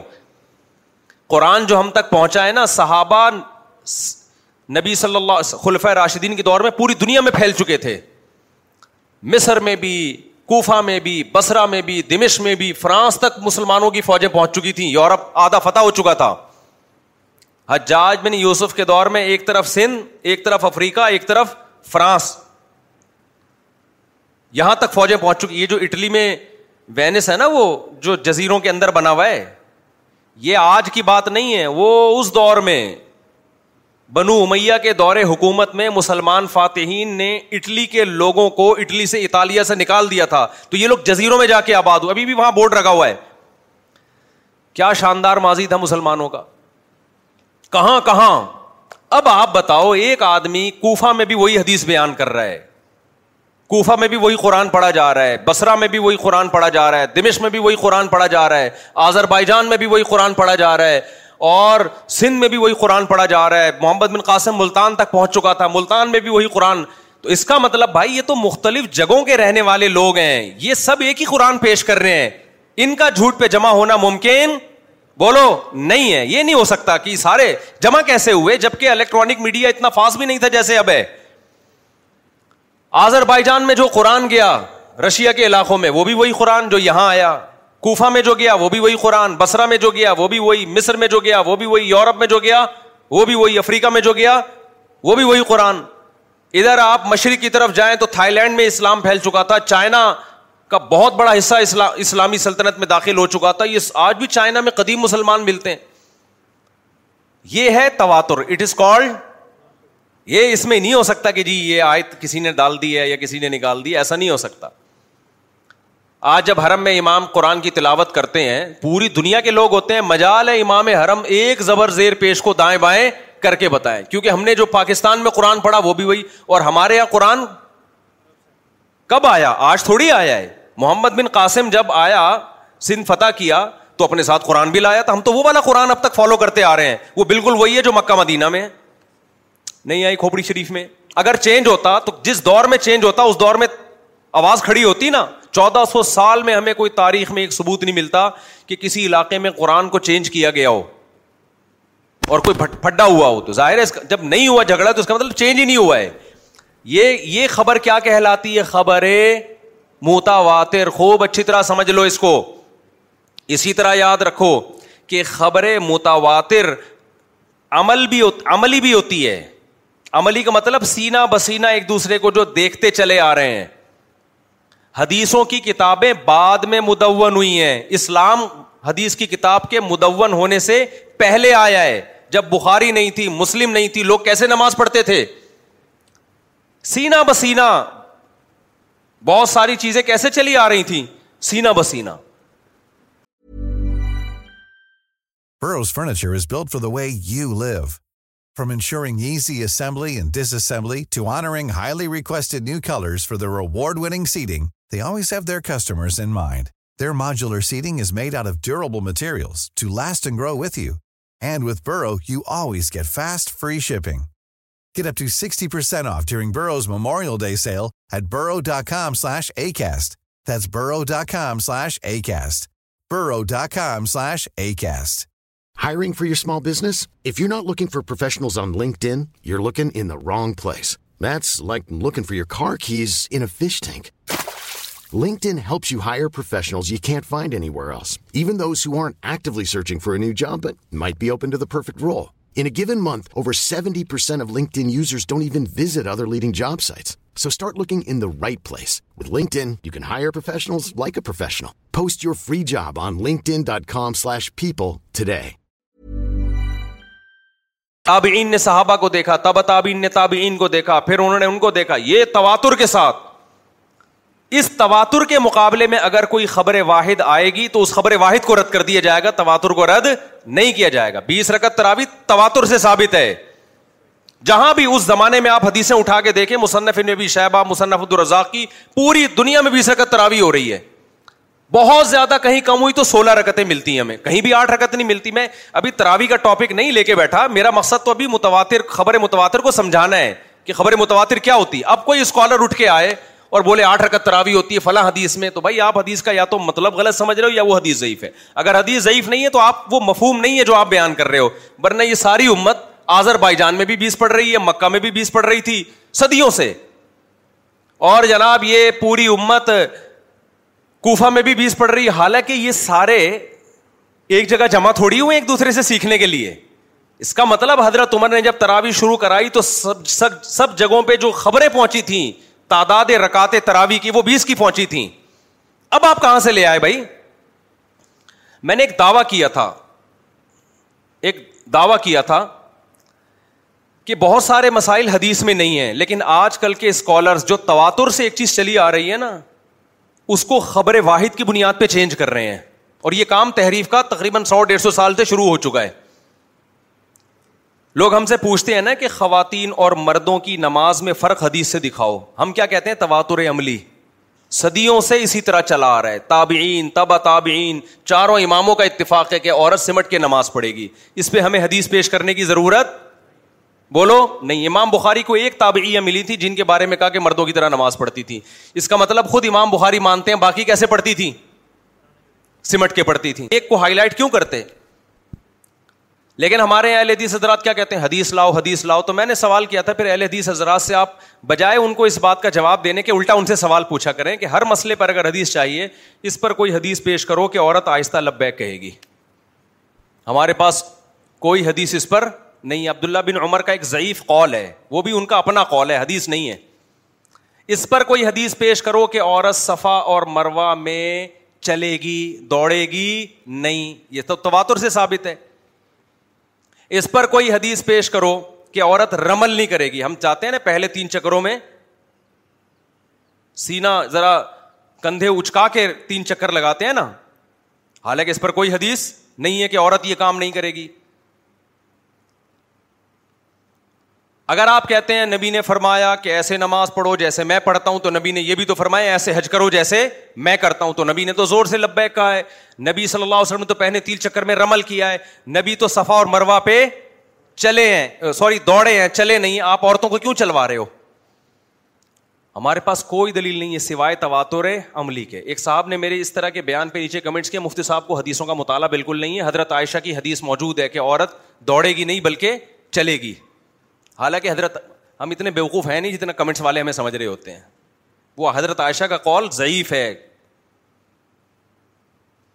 اور ویسے بھی حضرت عائشہ کا کال ہے نا وہ کالوں کو ہی لینا ہے وہ پھر تو ہمارے پاس عورتوں کے سمٹنے کے اخوال ہیں صحابہ تابعین سے آپ تو ہم سے حدیث مانگ رہے ہو حدیث کا مطلب آپ کیا لیتے ہو نبی کی بات دیکھو حضرت عائشہ اگر حدیث میں آتا ہے کہ ایسے حج کرو جیسے میں کر رہا ہوں تو پھر نبی کی بات کو لیا جائے گا عائشہ رضی اللہ عنہ کی بات کو لیا جائے گا نبی کی بات کو تو حدیث یہی کر رہے ہوتے ہیں نا کہ ہم نے کلمہ نبی کا پڑھا ہے عائشہ کا تھوڑی پڑھا ہے اول تو حضرت عائشہ کی یہ حدیث یہ قول ضعیف ہے اور اگر مان بھی لیا جائے تو آپ اسلاف کی بات کو کیوں لے رہے ہیں بھائی حضرت عائشہ کا شمار اسلاف میں ہوتا ہے پیغمبروں میں نہیں ہوتا اور اگر آپ کہتے حضرت عائشہ نبی کی بات کو زیادہ سمجھتی تھیں تو ہم کہیں گے پھر ابو حنیفہ بھی آپ سے زیادہ سمجھدار تھے پھر تو عبداللہ بن مسعود بھی آپ سے زیادہ سمجھدار تھے پھر تو عبداللہ بن عمر بھی آپ سے زیادہ سمجھدار تھے افراد کو اشخاص کو لانا ہے تو پھر سب کو لے کر آؤ نا یہ کہ اپنے مطلب کے لا رہے اور پھر عبداللہ بن عباس تین طلاقوں کو تین کہتے تھے ان کو ان کے ماننے سے آپ تین کو تین کیوں نہیں مان لیتے تو یہ عجیب کھچڑی پک رہی ہے یار تو میں نے یہ دعویٰ کیا تھا کہ دیکھنا ایسے اسکالرس پیدا ہوں گے جو یہ فتوا دیں گے کہ عورت صفا اور مروا میں دوڑے گی چلے گی نہیں کیونکہ حدیث میں آتا ہے ایسے حج کرو جیسے میں نے کیا میں نے کہا آپ دیکھنا یہ فتوا چینج ہوگا تو میں نے دیکھا کہ واقعی یہ چینج ہو چکا ہے ناصر البانی جو سلفی عالم تھے انہوں نے باقاعدہ فتویٰ دیا ہے کہ عورت صفا مروا میں چلے گی نہیں بلکہ دوڑے گی نہیں یہی بات تو میں تو کہہ رہا تھا ان قریب ایسے اسکالر پیدا ہوں گے جو یہ حج کا طریقہ چینج کریں گے تو ہوں گے نہیں ہو چکے ہیں دنیا سے بھی جا چکے ہیں یہ فتوا دے کے تو آپ اگر تواتر عملی کو نہیں مانتے تو تحریف دین کا دروازہ چوپٹ کھلا ہے پھر اس لیے میں کہتا ہوں چاروں اماموں کا جو مذہب ہے نا اس کو فالو کرو ورنہ تمہیں قرآن و سنت کے نام پہ لوگ بھاگے لے جائیں گے ناصر البانی بڑے عالم تھے اللہ ان کی مغفرت کرے ان کے درجات بلند کرے لیکن وہ فتویٰ دے گئے کہ عورت دوڑے گی ان سے کسی نے پوچھا بھائی دوڑے گی کیوں حضرت عائشہ کا کال ہے کہ چلے گی انہوں نے کہا حضرت عائشہ کا کال اول تو صحیح صنعت سے نہیں ہے اور اگر صحیح ہو بھی جائے تو وہی بات کی جو حدیث کرتے ہیں کہ ہم نے فالو کس کو کرنا ہے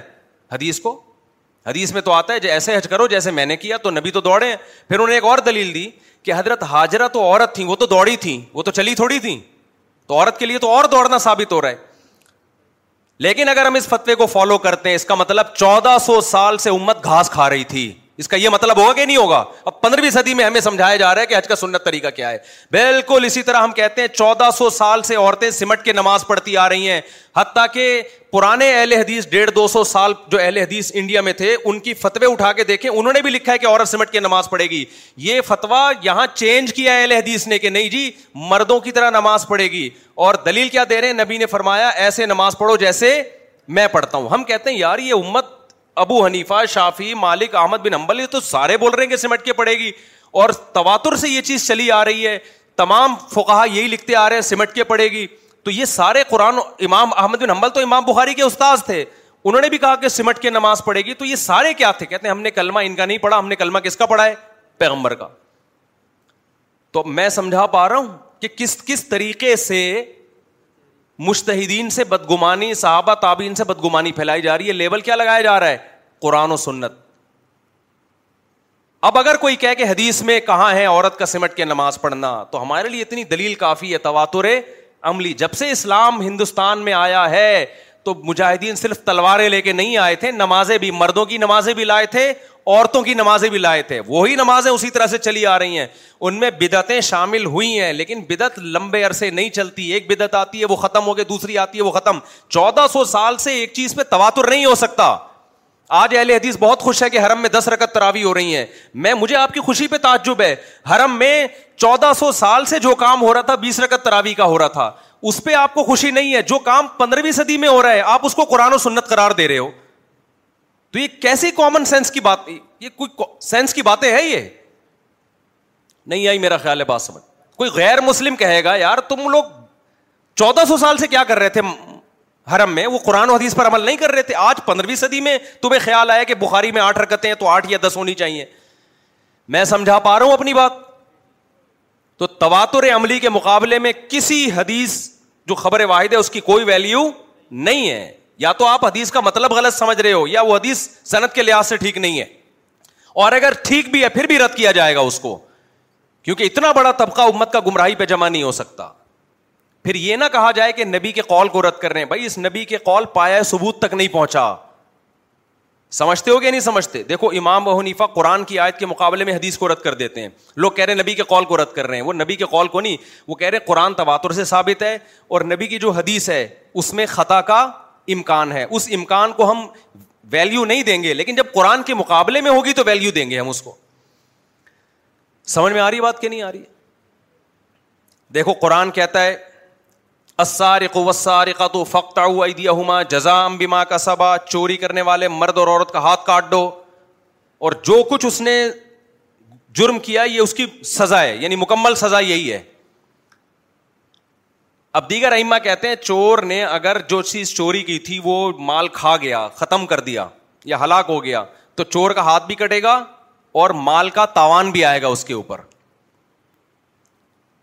مال کا تاوان بھی آئے گا زمان بھی آئے گا اس کے اوپر امام عنیفا کہتے ہیں ہاتھ کٹے گا زمان بولو نہیں آئے گا کیوں قرآن کے کے الفاظ کو فوکس کر رہے ہیں جزام بھی ماں کا سبا اللہ کہتے ہیں جو کچھ کیا اس کا بدلا یہی ہے کہتے ہیں کھا گیا کھا گیا ہاتھ سب چیز کا بدلا ہے بس تو ہر ایک مشتحد کا ایک اصول ہوتا ہے ابو حنیفا کا اصول یہ کہ وہ قرآن کو کیونکہ متواتر ہے اس کا ایک ایک حرف میں زبر زیر پیش بھی تحریف سے پاک ہے تو حدیث بھی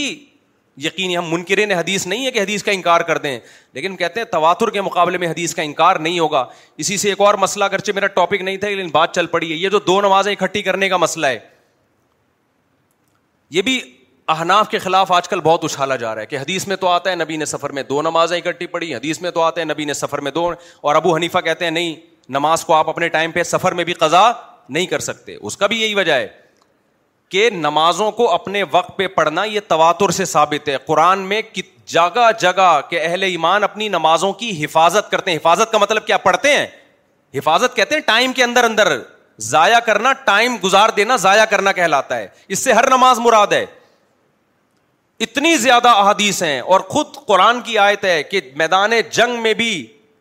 تم گھوڑے پہ بیٹھ کے نماز پڑھ لو پیدل نماز پڑھ لو اللہ بتاتا ہے کہ اے اللہ تو یہ حکم کیوں دے رہا ہے کہ میدان جنگ میں اگر گھوڑے پہ نہیں پڑھ سکتے زمین پہ کھڑے ہو کے پڑھ لو پیدل پڑھ لو چھوڑ کیوں نہیں دیں ہم اس کو ظہر کو اثر میں پڑھ لیں گے مغرب کو ہمیشہ میں پڑھ لیں گے تو اللہ کیا کہتا ہے ان سلا تکانت المومنین المومن کتاب موقوتا نماز مومن پر مقررہ اوقات میں فرض ہے اگر ایک نماز کو دوسرے نماز پہ پڑھنے کی اجازت ہوتی تو اللہ مجاہدین کو اتنی ٹینشن میں ڈالتا نہیں یہ بات میرا خیال ہے سمجھ میں رہا یہ مسئلہ کہ پھر وہ ان حدیثوں کا کیا مطلب ہے جس میں آتا ہے نبی نے دو نمازیں اکٹھی پڑھی ہیں اس کا وہی مطلب ہے جو بخاری مسلم کی اس حدیث کا مطلب ہے جس میں آتا بغیر وجہ کے دو نمازیں اکٹھی پڑھی ہیں نہیں یہی بات بخاری مسلم کی حدیث ہے نبی صلی اللہ علیہ وسلم نے نہ کوئی بارش تھی نہ سفر تھا نہ مرض تھا دو نمازیں کیا پڑھی ہیں اکٹھی پڑھی ہیں تاکہ امت پہ حرج نہ ہو ہم کہتے ہیں جو اس کا مطلب ہے وہی ان حدیثوں کا مطلب ہے جو سفر میں اکٹھی والی ہیں کیا مطلب ہے بھائی اس کا اگر اس کا مطلب یہ لیتے ہو کہ ظہر کو اثر کے وقت تک لے جانے کے بعد اثر کے ٹائم پہ ہے تو اس کا مطلب یہ تو پھر عام نمازیں جو ہم وہ پڑھتے ہیں ان کا کوئی ٹائم کی کوئی ویلیو رہتی نہیں ہے نا پھر اس کا مطلب علماء نے بیان کیا ہے کہ دو نمازیں اکٹھی کا مطلب ظہر کو اثر کے قریب لے کر گئے اور ظہر پڑھی اور تھوڑی دیر میں اثر کا وقت داخل ہو گیا تو کیا پڑھ لی اثر پڑھ لی اکٹھی کا یہ مطلب ہے تبھی ہم یہ دعویٰ کرتے ہیں کہ جتنی وہ حدیثیں جن میں آتا ہے نبی نے سفر میں دو نمازیں اکٹھی پڑھی ہیں ان میں کوئی ایسی واضح حدیث نہیں ہے صحیح حدیث جس میں آتا ہو کہ ایک نماز کا کو قزا کر کے دوسرے ٹائم پہ پڑھا ہے کوئی واضح حدیث نہیں ہے اور جو واضح ہے وہ صنعت پہ کلام ہے ان کے یعنی یا تو حدیث صحیح نہیں ہے یا سری نہیں ہے سمجھتے ہیں کہ نہیں سمجھتے دیکھو قرآن کے مقابلے میں وہ حدیثیں ہیں جن میں آتا ہے کہ ظہر کو اثر کے وقت میں پڑھا مغرب کو عشاء کے وقت میں یا مغرب اور عشاء اکٹھی پڑھ لی یعنی عشاء ہی کے مغرب ہی کے وقت میں عشاء بھی پڑھ لی ایسی کوئی حدیث واضح نہیں ہے جس میں واضح یہ مضمون ہو کہ ایک نماز کو دوسرے ٹائم پہ داخل کیا ہے اور جو حدیثیں واضح ہیں وہ صنعت کے لحاظ سے ان پہ کلام ہے تو اس لیے ابو حنیفہ کہتے ہیں قرآن کے مقابلے میں قرآن کہتا ہے ہر نماز اپنے ٹائم پہ ہوگی اس کے مقابلے میں جو حدیثیں آ رہی ہیں وہ قرآن کے ٹکر کی نہیں ہے یعنی نہیں صحیح نہیں ہے جس میں آتا ہے نا دو نمازیں نبی نے قزا کر کے پڑھی ہیں تو سری نہیں ہے اور جو سری ہے وہ صحیح نہیں ہے سوائے حج پہ حج میں آپ نے کیا عرفات اور مزدلفہ میں اور ویسے بھی ایک دیکھو اللہ تعالیٰ نے سفر میں چار کی دو کیوں کر دی تاکہ اپنے ٹائم پہ ہو جائے قزا کرنے کا بہانا آپشن نہ رہے تو یہ رخصت دی ہی اس لیے تاکہ نمازوں کی حفاظت ہو میرا مقصد دوسرے مشتحدین پہ طنز کرنا نہیں ہے دیگر ائمہ قائل ہے کہ دو نمازیں سفر میں اکٹھی پڑھ سکتے ہیں ہمارا مقصد طنز کرنا نہیں ہے ہمارا مقصد یہ بتانا ہے کہ آپ جو ابو حنیفہ کو سمجھتے ہو نا کہ ان کے پاس علم نہیں تھا بخاری مسلم کی حدیثوں کا انکار کیا آپ سے زیادہ علم تھا بس یہ بتانا مقصد ہے باقی آپ کو جو سمجھ میں آ رہا ہے آپ کرتے رہے ہمیں کوئی تکلیف نہیں ہے لیکن ہمیں بیوقوف نہ سمجھیں آپ کہ ان کو حدیثوں کا نہیں پتہ ہے ہمیں الحمد للہ آپ سے زیادہ پتہ ہے حدیثوں کا میں جب سفر میں جاتا ہوں نا میں ہر نماز ٹائم پہ پڑھتا ہوں میں زہر کو قضا کر کے اثر میں نہیں پڑھتا تو بعض دفعہ اہل حدیث ہوتے ہیں ہمارے ساتھ وہ طنز کرتے ہیں کہ یار آپ بخاری کی حدیثوں کا کیا جواب دیتے ہو بحث شروع کر دیتے ہیں آپ لوگ حدیث کو نہیں مانتے ابو حنیفا کے اندھے مقلد دو ان کو میں خطاب کر رہا ہوں کہ ہم ہم اس میں بڑے کانفیڈنٹ ہیں کہ جو دو نمازیں اکٹھی پڑی ہیں اس کا مطلب کیا ہے اور آج کے کچھ اسکالرس تو ایسے ہیں انہوں نے تین نمازیں اکٹھی کر دی ہیں انہوں نے تو بولا کہ آپ زہر پڑھیں اثر کے وقت میں جب ٹینشن میں ہو امتحان ہے یا ٹریفک جیم ہے تو کسی بھی پریشانی میں پڑی جا سکتی ہے زہر پڑھ لیں آپ سورج یعنی اثر کا ناجائز وقت جو حرام وقت شروع ہوتا ہے وہ غروب آفتاب سے پندرہ بیس منٹ پہلے تو پندرہ بیس منٹ پہلے آپ ظہر بھی پڑھیں اثر بھی پڑھیں اور پندرہ منٹ بعد مغرب پڑھ لیں اور فورنشا پڑھ لیں چار نمازیں اکٹھی ہو گئی آپ کی نہیں یہ بات میرا خیال ہے یہ بھی اسکالرز آ رہے ہیں مارکیٹ میں تو فکت اور سب حدیثوں کے ریفرنس سب کے پاس ہیں بیڑا غرق کر دیا نماز کا یار اگر نمازیں ایک ہی ٹائم پہ پڑھنے کی اجازت ہوتی تو ٹینشن ہی دی پھر نماز کی اصل تو نماز میں پانچ ٹائم ہیں پانچ نمازیں نہیں یہ پانچ ٹائم کی نمازیں ہیں اسی کی ٹینشن ہے اگر دیکھو یہ پانچ نمازیں اللہ ایک ٹائم پہ کر دے تو یہ پانچ رہیں گی یا ایک ہو جائیں گی یہ تو ایک ہو جائیں گی آپ فجر میں ہی پڑھ لو ساری پھر پانچ تھوڑی رہی ہیں پانچ کا تو مطلب ہی ہر تھوڑی دیر کے بعد اپنے آپ کو آپ نے ٹائم نکالنا ہے تو سفر میں جو دو نمازیں اکٹھی کا مطلب ہمارے نزدیک ہے جو بڑا مدلل مضبوط قول ہے وہ یہ ہے کہ آپ اور یہ بھی کبھی کبھار نبی نے ہمیشہ یہ بھی نہیں کیا ہمارے اہل حدیث بھائی تو ہمیشہ ہی کر رہے ہوتے ہیں ہمیشہ سفر میں زہر کے ساتھ اثر پڑ لیں گے حالانکہ نبی نے ہمیشہ نہیں کیا کبھی کبھار کیا ہے اور ہماری رائے میں کیا بھی کیسے اس پہ دلائل ہیں ہمارے پاس کہ ظہر کو آپ پڑھیں آخری ٹائم پہ اور جیسے ہی زہر کا وہ ختم ہو ایک دو منٹ اسٹے کر کے مغرب پڑھ لیں اور یہ عبداللہ بن عمر سے ثابت ہے کہ آپ نے مغرب اسی طرح پڑھی ہے بعض لوگ کہتے ہیں یہ تو ٹائموں کا ٹائم کا اندازہ لگانا کتنا مشکل ہو جائے گا ایسے صحابہ تعبین کے لیے کوئی مشکل نہیں تھا وہ تو سورج دیکھ کے چلتے تھے اور ہمیشہ تھوڑی کیا جب مطلب ابر آلود ہوتا تھا پھر نہیں کرتے ہوں گے وہ ان کے لیے کوئی مشکل نہیں تھا نمازوں کے کہ ٹائم کب ختم ہونے والا ہے کب شروع ہونے والا ہے خیر کہاں سے کہاں بات چلی گئی ہم کدھر کو لے کے چلے تھے جلدی سے اب چار پانچ منٹ میں بات کو میں اصل ٹاپک پہ لا کے سمیٹتا ہوں میں کہہ رہا تھا باطل کا جواب دینے کے بجائے الٹا باطل سے سوالات پوچھنا شروع کر دو محرم کا مہینہ چل رہا ہے نا بدتی لوگ کیا بولتے ہیں ابھی ربی الاول آئے گا تو پھر اس میں نئی نئی چیزیں شروع ہو جائیں گی تو بدعتی لوگ اکثر ایک فلسفہ پیش کر رہے ہیں کہ ہم اچھا ہی کر رہے ہیں نا کسی کی یاد میں رو رہے ہیں یا نبی کی یاد میں حلوے کھا رہے ہیں تو بدعت کی دو قسمیں ایک بدعت حسنا بدعت سیاح ایک اچھی بدعت ایک بری بدعت ہم کہتے ہیں اذان سے پہلے ہم سلاۃ و السلام پڑھتے ہیں درودی پڑھ رہے ہیں نا کیوں کسی کو برا والا تھوڑی کہہ رہے ہیں تو اچھی بدعت اور بری بدعت تو بجائے جواب دینے کے نا آپ یہ کہا کرو پھر دو چار اور لگا دو اس کے آگے جب آپ اذان ختم کرتے ہو لا الہ الا اللہ پہ تو لا الہ الا اللہ کے بعد محمد رسول اللہ بھی بول دو کیا خیال ہے اذان میں چار دفعہ ہے نا اللہ اکبر اللہ اکبر اللہ اکبر اللہ اکبر آٹھ دفعہ کر دو نہیں یہ بات سمجھ میں کوئی برا بلا تھوڑی کہہ رہا ہے اللہ کی کبری آئی تھوڑا بلکہ اذان ہی چھ دفعہ دے دیا کرو کوئی دینے دے گا خود جو لوگ سلاد وسلام پڑھتے ہیں ان کی مسجد میں بھی کوئی نہیں دینے دے گا بولے گا بھائی یہ کیا لے کر آیا ہے تو کہیں جو آپ جب سلاد و سلام لے آئے تو ہم نے اللہ اکبر بھی لے آئے وہ ایک دو پھینکو بیٹھے ہوئے تھے نا ایک نے کہا میرے دادا میرے دادا کا استبل اتنا بڑا تھا کہ اس میں گھوڑا پورے سال بھاگتا رہتا استبل ختم نہیں ہوتا اس نے کہا اچھا بھائی اس نے کہا میرے دادا کے پاس اتنی بڑی لاٹھی تھی کہ یہیں سے بیٹھ کے ستاروں کو ایڈجسٹ کرتے رہتے تھے کہ یہ والا ستارہ تھوڑا وہاں چلا جائے تو اس نے کہا بھائی تو جھوٹ بول رہا ہے کہ کیوں جھوٹ کیوں بول رہا ہوں کہہ رہے اتنی بڑا اتنی بڑی لاٹھی وہ رکھتے کہاں تھے وہ اس نے کہا تیرے دادا کے استبل میں رکھتے تھے وہ تیرے دادا کے تو آپ پوچھ رہے بھائی گرین چینل والوں سے کہ یہ آپ نے اذان سے پہلے اناؤنسمنٹ کے ساتھ سلاط السلام جو شروع کیا ہے اس کی کیا دلیل ہے تو وہ وہی جواب دیتے ہیں کہ یہ کوئی بری چیز تو نہیں ہے نا تو پھر ایک مسجد بنائیں اس میں چار دفعہ اللہ اکبر کے بجائے آٹھ دفعہ اور اذان ختم ہو رہی ہے لا الہ الا اللہ پہ آپ ختم کریں لا الہ الا اللہ محمد الرسول اللہ تو جس دلیل سے آپ اس کو روکیں گے کہ یہ غلط ہے اسی دلیل سے ہم سلاۃ السلام کو بھی روکیں گے بھائی اذان میں ایڈیشن مت کرو ایک کمپلیٹ اذان ہمیں دی گئی ہے اس میں اضافہ نہ کمی ہوگی نہ اس میں اضافہ ہوگا محرم کو رونے کا مہینہ قرار دے دیا ہے کہ حضرت حسین پہ ظلم ہوا تھا ہم مانتے ہیں اس کائنات میں بدترین ظلم ہوا ہے سیدنا حسین ابن علی رضی اللہ عنہ پر لیکن اس ظلم میں آپ شری حدود کو کراس نہیں کر سکتے آپ کو کرنا وہی ہے جو اللہ رسول کا حکم ہے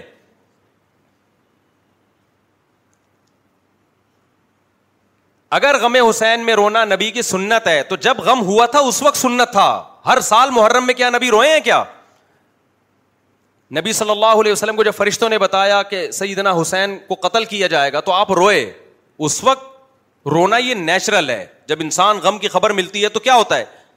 روتا ہے انسان تو کیا آپ نے صحابہ کو بتایا کہ کہ ہر سال رونا ہے یا جب جبریل نے آپ کو خبر دی اگلے سال جب وہی تاریخ آتی تو آپ اس غم کو یاد کر کے دوبارہ روتے دیکھو ایک ہے رونا ایک ہے رونے کی کوشش کرنا ہمارے نبی کی نواسی کا انتقال ہوا چھوٹی بچی آپ کو خ... آپ کی گود میں انتقال آپ کی آنکھوں سے آنسو جاری ہو گئے صحابہ نے کہا یا رسول اللہ آپ تو ہمیں صبر کی تلقین کرتے ہیں آپ کیوں رو رہے ہیں اس کا مطلب کیا ہے کہ نبی باقاعدہ پروگرام کر کے معاذ اللہ نقل کفر نہیں رو رہے تھے غیر اختیاری رو آپ نے فرمایا تو دل غمزدہ ہے فرمایا نبی صلی اللہ علیہ وسلم نے دل غمزدہ اپنے بیٹے کے انتقال پہ آپ نے فرمایا دل غمزدہ ہے آنکھیں اشبار ہے لیکن زبان سے وہی نکلے گا جس پہ ہمارا رب ہم سے راضی ہوگا زبان سے ہم غم کے الفاظ نہیں نکالیں گے رونے اسلام میں نوہے کو کیوں حرام قرار دیا گیا رونے پیٹنے کو کیوں تین دن کے بعد تو تعزیت مکرو ہے اسلام میں تاکہ غم کو لمبا نہ کھینچو آپ حسین سے محبت یہ نہیں ہے کہ آپ ہر سال محرم میں رونا پیٹنا شروع کریں اسلام میں رونا غم کی وجہ سے خود بخود کسی کو رونا آ رہا ہے ٹھیک ہے باقاعدہ رونے کا پروگرام بنانا کیا ہے یہ ناجائز ہے اور ویسے بھی اسلام میں دنوں کی یہ ویلیو نہیں ہے کہ فلاں دن کو کیا ہوا تھا یکم محرم سے لے کے تیس ذیل ہر دن اسلامی تاریخ میں خوشی کا بھی ہے اور غم کا بھی ہے ہر دن میں کچھ نہ کچھ ہوا ہے کوئی خوشی کا کام ہوا ہوگا کوئی غم کا کام ہوا ہوگا اس لیے اسلام نے خود ہمیں تاریخیں دے دیں کہ کون سی تاریخ خوشیوں کی ہے غموں کی تو کوئی تاریخ دی نہیں اسلام میں یکم محرم سے لے کے تیس الحجہ تک ہمارے پاس جو دن آتے ہیں یا تو عبادت کے آئیں گے یا خوشیوں کے آئیں گے غم کا کوئی بھی دن اسلام نے ہمیں نہیں دیا نہ کوئی منہوس مہینہ کسی مہینے کو قرار دیا ہمارے پاس خوشی کا دن کون سا ہے عید الفطر اس میں غم کا ہے خوشی ہے کیا کوئی پیدا ہوا تھا اس دن رمضان کے روزے ختم ہوئے ہیں بھائی ایک عبادت کی آپ نے ستائیسویں رات عبادت کی رات کوئی پیدا ہوا تھا اس دن لہرت القدر تھی اللہ نے قرآن نازل کیا اس کے اندر قرآن نازل ہونے کی وجہ سے لہلت القدر نہیں بنی نہ فی لت القدر اللہ کہتے ہیں پہلے سے لہلت القدر تھی ہم نے اس میں کیا کر دیا مبارک رات کا انتخاب کیا تو پہلے سے مبارک تھی وہ عید الاضحیٰ کیا ہے قربانی ہے کسی کی پیدائش اور کسی کی وفات یا شہادت کا دن نہیں ہے اور نبی صلی اللہ علیہ وسلم اللہ ادوا ولا تیارا اسلام میں نحوست تو ہے ہی نہیں کسی دن کو کسی مہینے کو کسی شخصیت کو منحوس قرار دینا یہ اسلام میں جائز نہیں ہے تو سیدنا حسین سے محبت کا تقاضا آپ کو فالو کرنا ہے پھر بھی میں بار بار کہتا ہوں جو شیعہ حضرات جو کر رہے ہیں ان کو کرنے دو کسی کو چھیڑو نہیں آپ جا کے ہمارا ملک پھر قواریت اور لڑائی جھگڑوں کا متحمل نہیں ہے لیکن آپ کو یہ فیصلہ کرنا ہے کہ آپ یا تو ادھر ہو جاؤ یا ادھر ہو جاؤ تو بات میں سمیٹتا ہوں میں یہ کہہ رہا تھا باطل تو اللہ میاں نے قرآن میں کہا کہ میں نے انسان کو اپنی عبادت کے لیے پیدا کیا اچھے عمل کے لیے پیدا کیا قرآن کہہ رہے اور اچھے عمل کو بھی اللہ کہہ رہا ہے اگر تم تمہیں یہ بات میرا دعویٰ سمجھ میں نہیں آتا ہے تو تم بتا دو کیوں پیدا کیا ہمارے پاس کوئی جواب ہے کیوں پیدا کیا ہم نے ہٹ دھرمی یہ کی کہ ہم نے انکار کر دیا کہ خدا نے پیدا کیا ہم نے کہا یہ کائنات خود بہت بنی ہے یہ کائنات نظریے پیش کر دی ہم نے یعنی اتنی بڑی ہر دھرمی کہ اللہ بار بار جو کہہ رہا ہے کہ یہ کائنات میں نے بنائی ہے سب مانتے تھے ہاں جی اللہ نے بنائی ہے تو اللہ کہتے میں نے تو اس لیے بنائی تم بتاؤ کیوں بنائی اب ہمیں جواب نہیں ملا تو ہم نے کیا کہا یہ تو بندر سے پیدا ہو گئے ہم لوگ ایک صاحب ابھی ایک دو دن پہلے پہلے وہی اسی ڈور شورمین کی نا فضول قسم کی باتیں میں نے ان سے کہا مجھے ایک بات بتاؤ یہ انڈا جو ہے اکیس دن میں چوزا بن جاتا ہے اس کو تو کروڑوں سال میں بننا چاہیے تھا کیا ہو گیا آپ کہہ رہے ہو نا انسان کروڑوں سال میں ایسا بنا ہے یہ بہت بڑا جھوٹ ہے الو بنایا جا رہا ہے ہم نو مہینے میں بنے ایسے ماں کے پیٹ میں کروڑوں اربوں سال میں نہیں بنے ڈارمن کا نظریہ تو یہی ٹھس ہو جاتا ہے یہ تو انسان کو ماں کے پیٹ میں بنتے ہوئے دیکھ رہے ہیں نہیں دیکھا ہوتا نا تو پھر کسی سائنسدان کے پاس مجھے لے جاتے آپ کو لے جاتے وہ کہتا ہے یہ کروڑوں اربوں سال میں ہی بن کے آیا ہے یہ نو مہینے میں یہ سب کچھ کلاکاریاں ہو رہی ہیں ابھی بھی آپ ہماری چھ مرغیاں بیٹھی ہوئی انڈوں پہ آپ جا کے دیکھ لو اکیس دن اکیس دن کے اندر یہ کروڑوں سال کا ارتقا نہیں ہے اکیس آپ انڈا توڑو زردی اور سفیدی کے علاوہ کچھ بھی نہیں ہے نہ چونچ ہے نہ اس میں پوٹا ہے نہ اس میں دل ہے نہ اس میں سوچنے کا دماغ ہے کوئی احساس نہیں ہے اکیس دن اس کو ہیٹ ملتی ہے اور اکیس دن کے اندر ایسا چوزا پیدا ہو جاتا ہے اپنی ماں سے محبت کرنے والا ہم جب چوزوں کو الگ کرتے ہیں نا مرغی سے ایسا پاگلوں کی طرف بھاگتے ہیں اس کے پیچھے یہ کیا قدرت کی کلاکاریاں ہیں بھائی اکیس دن کے اندر دماغ بھی بن گیا محبت کے جذبات بھی ہو گئے مرغی کی حالت دیکھو ایسی محبت کرنے لگتی ہے چیل سے لڑنا شروع کر دیتی ہے اپنے سے طاقتور سے لڑنا شروع کر دیتی ہے یہ جذبات بھی ارتقا کے نتیجے میں پیدا ہوئے ہیں نو مہینے کے اندر انسان کے پیٹ میں ماں کے پیٹ میں انسان تیار ہوتا ہے نو مہینے کے اندر یہ کروڑوں سال کی کاروائی نہیں ہے اور پیدا ہوتے ہی ماں کی چھاتیوں میں دودھ دو گھنٹے کے اندر آ جاتا ہے یہ کروڑوں سال میں ہوا ہے کیا کیا کلاکاری ہیں بھائی جو روٹی کھا رہی تھی اس سے بچے کی آنکھ ناک کان دل دماغ جگر بن رہے تھے بلڈ بن رہا تھا ادھر بچہ پیدا ہوا دودھ بننا دودھ اور بلڈ کو دیکھو ایک دوسرے کے بالکل اپوزٹ نے ایک گھنٹے کے اندر دودھ بننا شروع ایک گھنٹے کے اس سے بھی کم میں ادھر پیدا ہوا ادھر دودھ کیا مینجمنٹ ہے بھائی یہ فطرت نے اپنے آپ کو ڈیزائن کیا اتنا خوبصورت انداز سے کہ ادھر بچہ آئے گا اور ماں کی چھاتیوں میں دودھ پیدا ہو گیا اور بچے کو کچھ نہیں پتا لیکن دماغ کروڑوں سال میں نا ارتقا کرتے کرتے اتنا سمجھدار ہو گیا کہ مجھے پتا ہے دودھ کہاں سے ملے گا حلق میں کہاں سے اترے گا کھربوں سال میں بھی ایسا نہیں ہو سکتا اور یہ دماغ تو بنا ہی نہیں کروڑوں سال ابھی ایک پاکستانی ڈاکٹر کی میں سن رہا تھا یو ٹیوب پہ وہ دماغی امراض کے ڈاکٹر تھے میں نے کہا اس کا اپنا دماغ کے علاج کی ضرورت ہے وہ کہہ رہے جو ہمارا دماغ بنا ہے نا کروڑوں اربوں سال میں بنا ہے یہ ارتقا کے نتیجے میں میں نے کہا اس کو میں جا کے پکڑوں ڈاکٹر صاحب یہ نو مہینے میں بنا ہے یہ کروڑوں سال میں نہیں بنا یہ نو مہینے میں بنا ہے کیوں اندھے ہو گئے ہو خدا کی آیات سے کیوں اندھے ہو گئے ہو یہ نو مہینے میں تیار ہوا ہے یہ کروڑوں سال میں نہیں ہوا آپ کہہ سکتے ہیں ڈاکٹر کو بھی پتا ہے نو مہینے میں پتا ہے لیکن اندھا بنا ہوا ہے وہ ڈاروین کی باتوں میں آئے کروڑوں سال میں بھائی نو مہینے میں یہ کھوپڑی تیار ہوئی ہے تو ایک ایک چیز ایسی تیار یہ ڈیجیٹل کیمرے تھوڑے دنوں میں ہماری آنکھوں میں کھوپڑی میں فٹ ہوئے ہیں تو اس لیے ہم بنے نہیں ہیں بنایا ہے اور بنانے والے نے ہمارے زندگی کا مقصد اچھا عمل تو اچھے عمل میں میرے بھائی وہ عمل جس کو اللہ اچھا کہے انٹرٹینمنٹ چاہے مذہب کے نام پہ ہو یا ویسے ہی ہو اللہ اس کو اچھائی میں شامل نہیں کرتا تو یہ جو ربیع الاول میں ہم جو کچھ کرتے ہیں محرم میں ہم جو کچھ کرتے ہیں یہ دین نہیں ہے یہ انٹرٹینمنٹ ہے آپ کہہ سکتے ہو رونا دھونا کہاں سے اور نبی کے نام پہ ناچنا کہاں سے انٹرٹینمنٹ ہو گیا اور بھائی رونے کی محفلیں بھی انٹرٹینمنٹ تفریح ہوتی ہیں اور ناچنا گانا بھی کیا ہوتا ہے تفریح ہوتا ہے تو یہ اللہ تعالیٰ کو تنہائی کی عبادت پسند ہے کسی نے اللہ کو خوش کرنا ہے راتوں کو تہجد پڑھے قرآن میں جو نیک لوگوں کی اللہ نے صفات بیان کی ہے صدقہ تو خیرات کرتے ہیں راتوں کو اٹھ کے اللہ کو پکارتے ہیں نمازیں قائم کرتے ہیں روزے رکھتے ہیں اطا ابون الحامدون عیدون روزے رکھتے ہیں یہ جو ماں باپ کی اطاعت کرتے ہیں رشتے داری جوڑتے ہیں یہ چیزیں ہیں جن کے بارے میں ہم سے سوال ہوگا اس کے علاوہ جو کچھ ہم مذہب کے نام پہ کر رہے ہیں اس کا اللہ ذمہ دار نہیں ہے بلکہ اس کے بارے میں قرآن کی آیت اللہ فی الحیات دنیا اللہ کہتے ہیں کچھ ایسے لوگ ہوں گے جن کی کوششیں دنیا میں بیکار جائیں گی اور وہ سمجھ رہے ہیں کہ ہم نیک عمل کر رہے ہیں آپ اپنے آپ کو پیٹ رہے ہو اپنا خون بہا رہے ہو انگاروں پہ چل رہے ہو آپ نبی کے نام پہ ربیع الاول میں جلوس نکال رہے ہو روڈ بلاک کر رہے ہو ایک طرف مذہب آپ کو کہہ رہا ہے نبی نے فرمایا جس نے راستے سے کانٹا نہیں ہٹایا نا وہ ایمان کے آخری درجے پہ بھی نہیں ہے اور آپ راستے میں پورے پورے جلوس لا کے چار چار گھنٹے ٹریفک جام کر رہے ہو آپ کتنے لوگوں کی میتیں ہو جاتی ہیں بیچ میں دنیا کے کسی ملک میں اس کی اجازت نہیں ہے اور آپ نے اس پہ لیبل کیا لگا لیا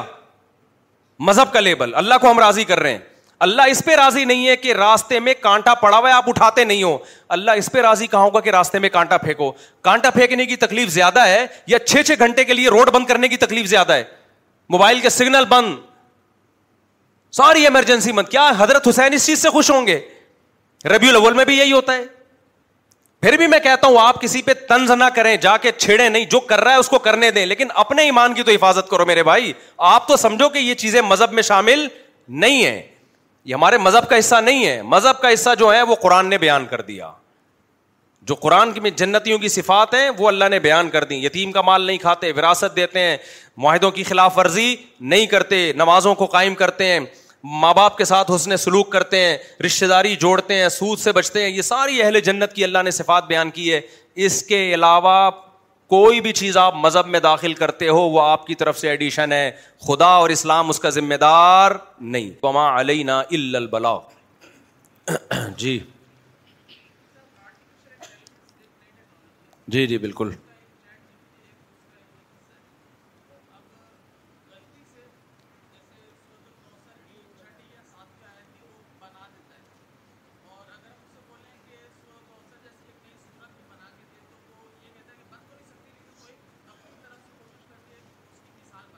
جی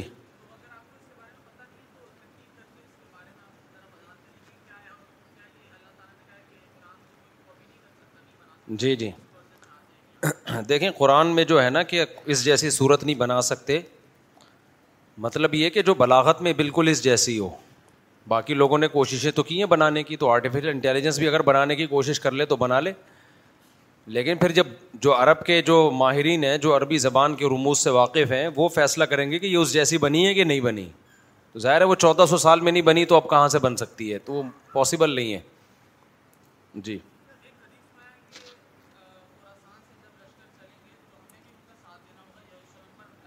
جی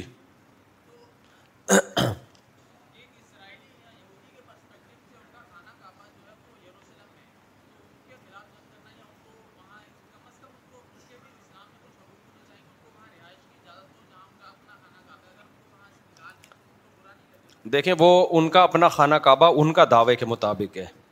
اللہ کہتا ہے وہ مسلمانوں کا خانہ کعبہ ہے اس کی وجہ یہ ہے کہ سورہ بنی اسرائیل میں کا پہلا رکو ہے کہ ہم نے بنی اسرائیل سے وعدہ کیا تھا ان احسن تم احسن تم لی کم اچھے عمل کرو گے تو ہم تمہیں زمین کی خلافت دیں گے اگر برے عمل کرو گے تو ہم تم سے زمین کی خلافت چھین لیں گے تو قرآن کہتے یہودیوں نے عیسیٰ ابن مریم کا بھی انکار کیا اور بھی بہت ساری برائیاں کی تو ہم نے ان سے زمین کی خلافت کا حق چھین لیا ہے تبھی اللہ نے پہلے عیسائیوں نے قبضہ کیا بیت المقدس پہ پھر اللہ نے ان سے چھینا جب اسلام دنیا میں آیا انہوں نے شرک شروع کر دیا عیسائیوں نے تو پھر اللہ نے حضرت عمر کے دور میں بیت المقدس فتح ہوا پھر مختلف فاتحین داخل ہوتے رہے تو اصولی طور پر اسلام کا دعویٰ یہ ہے کہ بیت المقدس اہل اسلام کا حق ہے اور آج کے قانون کے لحاظ سے بھی حق ہے یعنی اسلام کا تو دعویٰ یہ ہے نا کہ مسلمان برحق قوم ہے تو ابراہیم علیہ السلام کے حقیقی ماننے والے پیغمبروں کے حقیقی ماننے والے محمد صلی اللہ علیہ وسلم اور ان کے فالوورز ہیں یہودی صرف زبانی دعویٰ کرتے ہیں حقیقت میں مانتے نہیں ہیں تو اس لحاظ سے بھی بیت المقدس مسلمانوں کا حق ہے اور اس لحاظ سے بھی حق ہے کہ جب ایک پوری دنیا میں ایک معاہدہ ہو گیا ملکوں کی باؤنڈری کھنچ گئی کہ اب کوئی ملک کسی دوسرے ملک میں تجاوز نہیں کر سکتا تو اس میں اس معاہدے کے مطابق بھی بیت المقدس فلسطینیوں کا تھا تو یہودیوں نے اس لا کی مخالفت کی ہے یونائٹڈ نیشن میں آج بھی زیادہ تر ووٹ فلسطینیوں کے حق میں جاتے ہیں صرف امریکہ اور یو کے جو ہے وہ اس کی مخالفت ویٹو کر لیتا ہے تو آج دنیا بھی لا کے لحاظ سے بھی فلسطین مسلمانوں کا ہے تو یہودی کا کسی لحاظ سے دعویٰ بنتا نہیں ہے اس پہ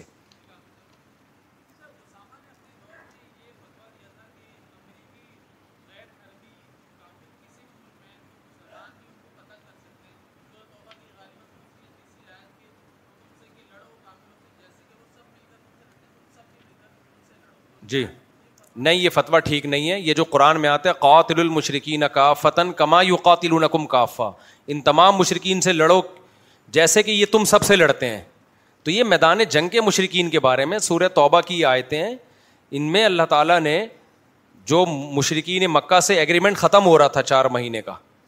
تو اللہ نے کہا کہ ان سے تمہارا لڑائی کے ایگریمنٹ ختم ہو رہا ہے تو اب تم نے بھی ان سب سے لڑنا ہے جیسے یہ سب تم سے لڑتے ہیں لیکن جن سے ایگریمنٹ ہے تو ان سے لڑائی کہاں کی اجازت ہے اس کے بارے میں تو اٹھائیسویں پارے میں لا ينهاكم عن الذين لم يقاتلوكم في الدين ولم يخرجوكم من دياركم وہ کافر جو نہ تم سے لڑتے ہیں نہ انہوں نے تمہیں تمہارے گھروں سے نکالا تو اللہ ان سے حسن سلوک سے منع نہیں کرتا بلکہ حکم دیتا ہے کہ تم ان سے حسن سلوک کرو تو یہ خاص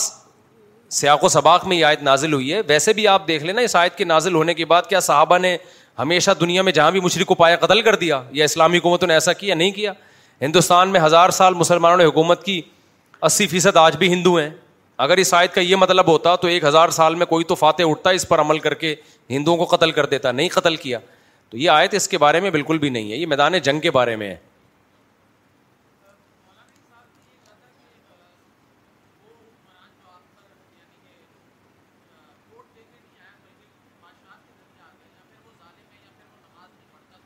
ہاں بالکل غلط کا ہے بخاری مسلم کی صحیح حدیثیں ہیں اسمعو و عقیع ولو سلیتا علیہ کم رج الحبشیون کی انَ ذبیبا آپ نے فرمایا سنو اور اطاعت کرو یہ بخاری کے الفاظ ہیں جو میں پیش کر رہا ہوں آپ کے سامنے ولو سلیتا ایک سیکنڈ اگرچہ تم پر مسلط کر دیا جائے ایک حبشی غلام غلام بادشاہ بننے کا اہل نہیں ہے امامت کا اہل نہیں ہے تو بادشاہ بننے کا حل کہاں سے ہو گیا لیکن مسلط ہو جائے ظلم کی بیس پہ آ جائے لیکن جب بن گیا تو پھر مسلمانوں کا اتحاد توڑنے کی اجازت نہیں ہے اس کے پاس پاور تھی تو بن گیا نا غلط طریقے سے آیا لیکن آپ نے فرمایا پھر بھی سننی پڑے گی اس کی نہیں یہ بات غلط ہے دیکھیں مشتحدین کے جو اقوال ہمیں ان کی فقا کی کتابوں سے ہٹ کے ملتے ہیں نا تاریخ کی کتابوں میں ان کا اعتبار نہیں ہوتا امام حنیفہ کا یہ قول جو ہے نا کہ بغاوت جائز ہے یہ فقہ کی کتابوں میں نہیں ہے یہ تاریخی کتابوں میں فقہ کی کتابوں میں جو قانون مدون ہوا ہے اس میں کہیں بھی بغاوت کی اجازت نہیں ہے اس پہ چاروں فقہ متفق ہیں امام احمد بن حمبل کے دور میں تو معتزلہ کی حکومت تھی وہ بھی برداشت کی انہوں نے جو خلق قرآن کے قائل تھے جنہوں نے امام احمد حمبل کو مارا بہت زیادہ اس کے خلاف بغاوت کو بھی امام احمد حمبل نے حرام قرار دیا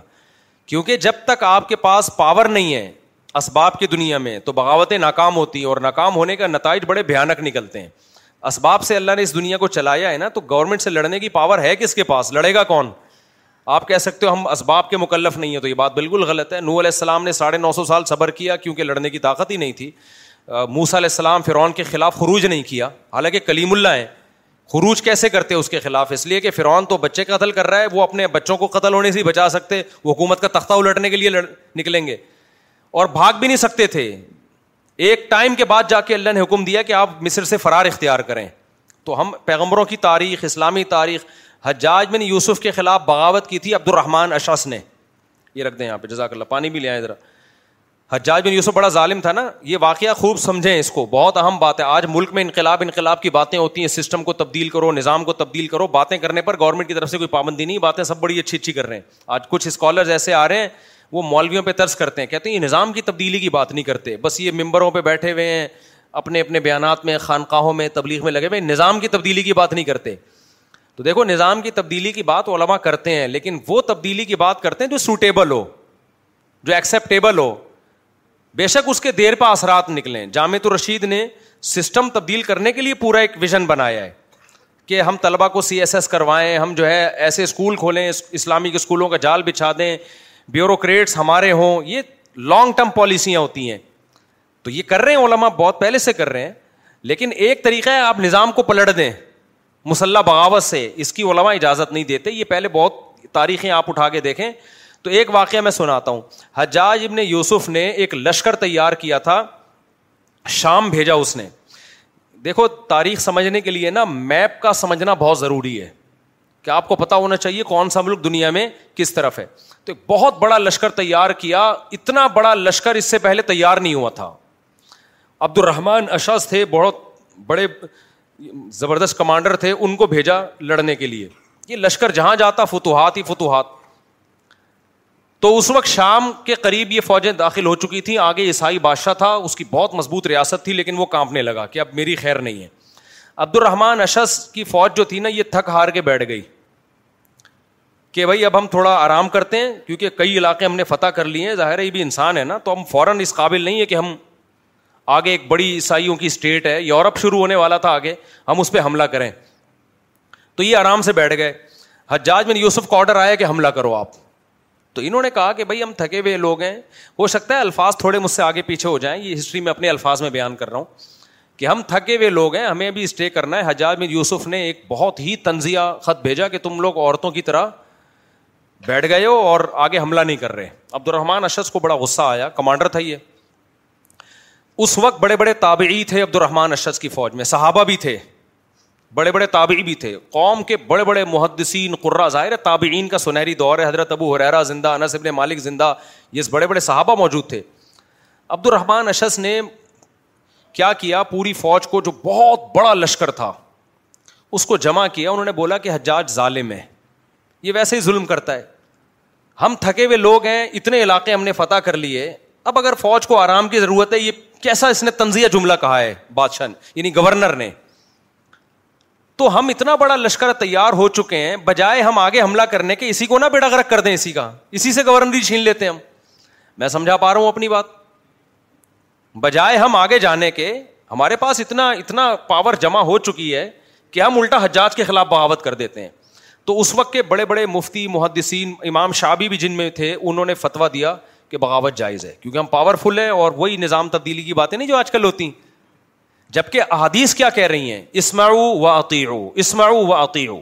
مسلم کی حدیث ہے صحابی نے کہا یار رسول اللہ اگر بادشاہ ظلم کریں آپ نے فرمایا وارا زہرک تمہاری پش پہ کوڑے بھی مار رہا ہو تو بھی صبر کرنا ہے صبر کا مطلب یہ نہیں کہ بادشاہ کی اصلاح کی کوشش نہیں کرنی بادشاہ کی اصلاح کی کوشش کرنی ہے حق بات اس کے سامنے کہنی ہے صبر کا مطلب تلوار نہیں اٹھانی سمجھ میں آ کیونکہ ریاست کے دو ٹکڑے ہو جائیں گے اس سے تلوار نہیں اٹھانی کوئی بھی ایسا کام نہیں کرنا جس سے ریاست کا مستقبل داؤ پہ لگ جائے یہ مطلب ہے باقی اصلاح کی کوشش تو کی جائے گی اس کو برا بلا بھی کہا جائے گا اب کیا ہوا ہے کہ عبد الرحمان اشس نے اتنا بڑا لشکر تیار کر لیا نا جس میں امام شاہ بھی جیسے لوگ اور یہ لشکر چل رہا ہے کوفہ کی طرف حجاج سے حجاج کو پتہ چلا حکومت کے پاس بہت وسائل ہوتے ہیں حجاج نے حجاج تھا طائف کا طائف کے لوگ ویسے ہی بڑے سخت مزاج ہوتے ہیں اس نے جناب اس سے بڑا لشکر تیار کر لیا اور بالآخر اس بغاوت کو کچلائے اس نے حجاج نے عبد الرحمان اشرس بھاگا جس سے عبد الرحمان اشرس نے جہاد کرنا تھا نا جس عیسائی بادشاہ سے اس عیسائی بادشاہ سے عبد الرحمان اشرس نے معاہدہ کیا کہ تم مجھے پناہ دو گے اور میں تمہارے خلاف نہیں لڑوں گا وہ عیسائی تو چاہ رہا تھا کہ میں تو تو, تو ویسے ہی بیزار تھا اس نے کہا بھی ان کی مسلمانوں کی مجبوری سے فائدہ اٹھانا چاہیے اس نے عبد الرحمٰن اشس کو پناہ دے دی اور اس کے ساتھ چند مجاہدین کو تو حجاج ابن یوسف نے اس شام کے بادشاہ کو خط لکھا کہ تیری اینٹ سے اینٹ بجا دوں گا میں عبد الرحمان کو میرے حوالے کر وہ ڈر گیا اس نے بولا بھائی یہ تو واقعی بجا دے گا اس وقت مسلمانوں کی ایسی پاور تھی کہ مسلمان جو کہتے تھے نا اس کا وہی مطلب ہوتا تھا جو وہ کہہ رہے ہیں نہیں یہ بات ایک چٹکلا سنا دو تھوڑا سا ہسٹری بھی بور بھی ہو جاتا ہے نا انسان ایک آدمی کسی کے گھر گیا کسی نے ایک بندے کو بولا کہ ہمارے گھر آنا کبھی ہمارے گھر کی بھی دال روٹی کھا لینا بڑا سیٹھ آدمی تھا یہ اس نے کہا کہ ہمارے گھر کی کبھی دال روٹی کھا لینا لوگ کہتے ہیں نا مراد تو یہی ہوتا ہے جب آؤ گے تو مرغے کھلائیں گے بکرے کھلائیں گے اس غریب نے سوچا سیٹ آدمی ہے دال روٹی کا کہہ رہا ہے لیکن وہ تو توازوں میں سب اپنے گھر کو دال روٹی کہتے ہیں تو کھلائے گا تو مرغے بکرے نا تو چلا گیا یہ اس نے دال روٹی رکھ دی لا کے اس کو بڑا غصہ یار اس نے تو دال روٹی کا مطلب دال روٹی اتنے میں کتا بھونک رہا تھا میزبان کا تو میزبان نے کتے سے کہا چپ ہو جا ورنہ میں تیری ٹانگیں توڑ دوں گا میں ذرا پانی پی لوں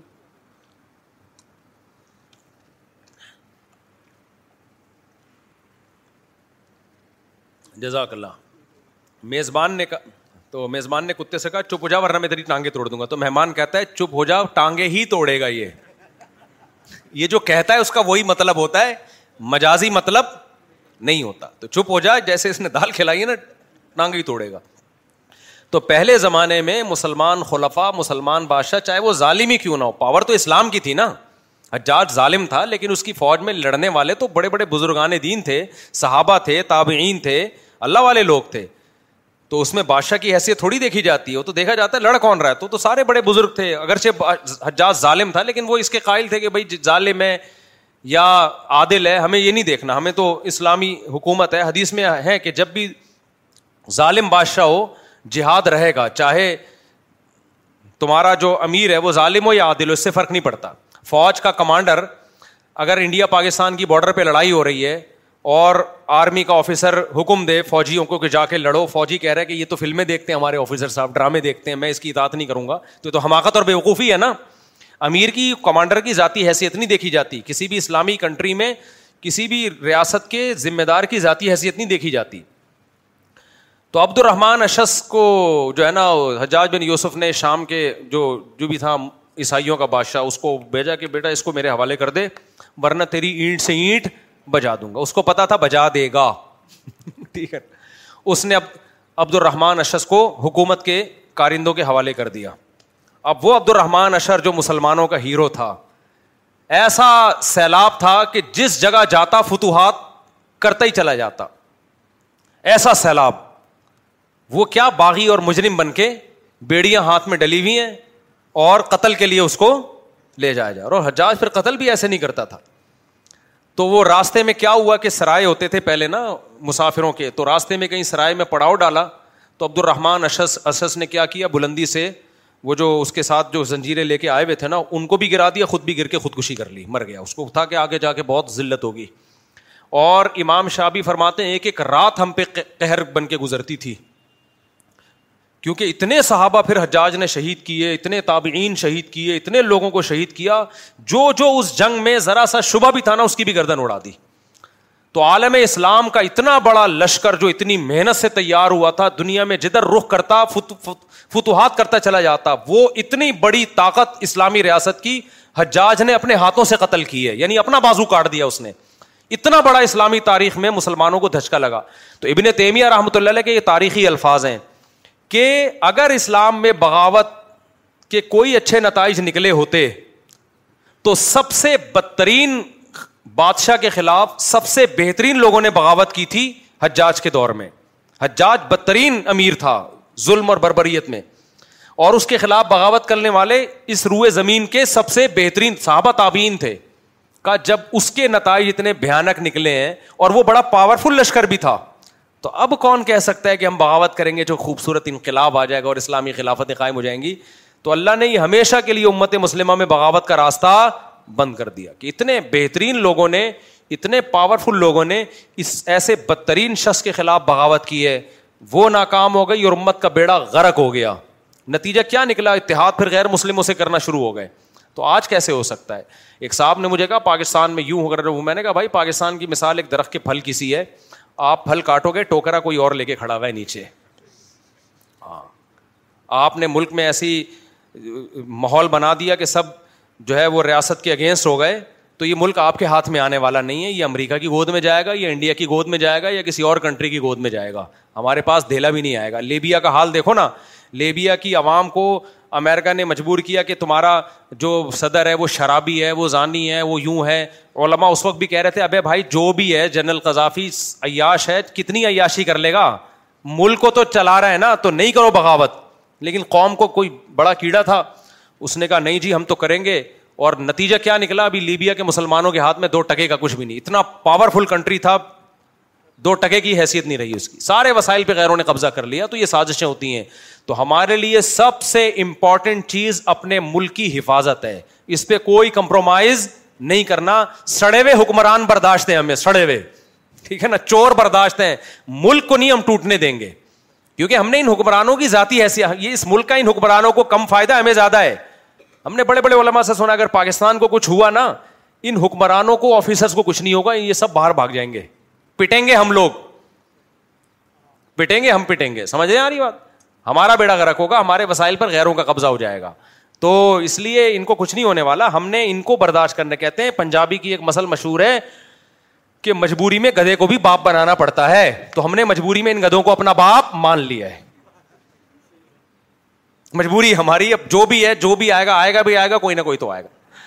مولانا تھانوی رحمۃ اللہ علیہ تھے ان کو انگریز کی عدالت کی طرف سے نوٹس آیا کہ آپ کو کورٹ میں بلایا ہے مولانا تھان بھی اپنے سارے کام کا چھوڑ کے کورٹ جانے لگے کسی نے کہا حضرت انگریز فوجی ہے اس کے نوٹس کو ایک کافر کا بچہ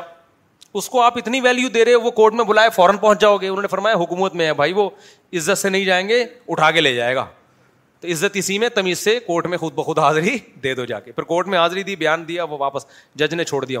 اگر وہ فنٹر گیری کرتے ابے تو انگریز کی ضرورت مجھے ہاتھ لگا کے دکھائے میں جاؤں گا میں کافر کے کہنے پر عدالت میں چلا جاؤں میں تو مسلمانوں کا عالم ہوں بزرگ ہوں تو وہ موبائل بھیجتا اٹھا کے لے جاتے کیا خیال ہے تو وہ وہ زیادہ اچھی عزت ہو جاتی تو اس لیے حکومت کی اطاعت ہی ہے بھائی حکومت کی اطاعت ہی اور کچھ بھی نہیں آپ کے پاس آپشن باقی جو لوگ ممبر پہ حکمرانوں کے خلاف صبح شام تقریریں کر رہے ہوتے ہیں نا تقریر کرنے پر گورنمنٹ کی طرف سے کوئی پابندی نہیں ہے دیکھنا یہ کہ اس تقریر کا آؤٹ پٹ کیا ہے یہ بات یاد رکھو آپ اسلامی تاریخ اٹھا کے دیکھو جنہوں نے ظالم حکمرانوں سے دوستی کی ان سے محبت کی ان کو ہدیے دیے ان سے تعلقات بنا کے ان کو سمجھایا انہوں نے بہت کام کیا ہے جنہوں نے ممبر پہ بیٹھ کے ظالم حکمرانوں کی مخالفت کی ہے عوام کی طرف سے واہ واہ بہت ملی ہے فائدہ دو ٹکے کا نہیں ہوا ان کو نہیں یہ بات سمجھ میں بعض علماء حکمرانوں سے مل رہے ہوتے ہیں حدیے دے رہے ہیں لوگ کہتے ہیں چاپلوسی اسی کر رہے ہیں دیکھو جو علماء حکمرانوں سے ملتے ہیں ان کی دو قسمیں ہیں کچھ اپنے لیے ملتے ہیں کچھ قوم کے لیے ملتے ہیں جو اپنے لیے مل رہا ہے یہ حرام ہے ناجائز ہے لیکن جو قوم کے لیے مل رہا ہے وہ ناجائز نہیں ہے وہ شریعت کا حکم ہے موسا علیہ السلام کو اللہ نے فرعون کے پاس بھیجا قوم کے لیے اور کہا کہ نرم لہجے میں بات کرنا اب موسیٰ علیہ السلام جا کے فرعون سے نرم لہجے میں بات کر رہے ہو تو آپ کہیں یار یہ دیکھو فرعون کے سامنے تو اکڑنا چاہیے ان کو تو بھائی اکڑنے سے بات بنتی تھوڑی ہے وہ تو تیش میں آئے گا اللہ نے کہا لال لہو یا تدک اے موسا نرم لہجے میں بات کرنا سے ہو سکتا ہے نصیحت ہو جائے حالانکہ اتنا بڑا ظالم تھا آج لوگ مولانا مل صاحب کبھی رہے ہوتے ہیں نا نواز شریف سے کبھی فلاں سے کبھی کبھی فلاں فلاں سے سے تو بھائی مل رہے وہ اپنے لیے تھوڑی تو قوم کے لیے اگر کوئی مل رہا ہے تو بہت اچھی بات ہے اپنے لیے مل رہا ہے تو پھر ٹھیک نہیں ہے پھر دور رہنا چاہیے تو مجھے بھی اگر آپ کہیں ملتا ہوا دیکھ لیں میں حلفیہ بول سکتا ہوں مجھے نہیں یاد پڑتا میں کبھی اپنے فائدے کے لیے کسی کسی وزیر اعظم کسی صدر کسی گورنر سے ملا ہوں مجھے نہیں یاد پڑتا اور مجھے ضرورت ہی نہیں اپنے لیے میرے چار ہو گئی میرے میرے اتنے بچے ہو گئے سارے مسئلے حل ہو گئے تو مجھے ضرورت کیا ہے میرا رشتہ اٹکا ہوا ہوتا مجھے رشتہ نہ مل رہا ہوتا میں گورنر سے ملتا گورنر کہتا میں یہ میں خود نہیں دھو کر رہا میں تیری کہاں سے کراؤں گا سمجھ میں آ رہی بات تو حکمرانوں سے ملنا چاہیے یہی حل ہے ان کا محبت سے سمجھاؤ تمیز سے سمجھاؤ بات مان جائیں ٹھیک ہے نہیں تو بس صبر کرو اور کوئی حل نہیں ہے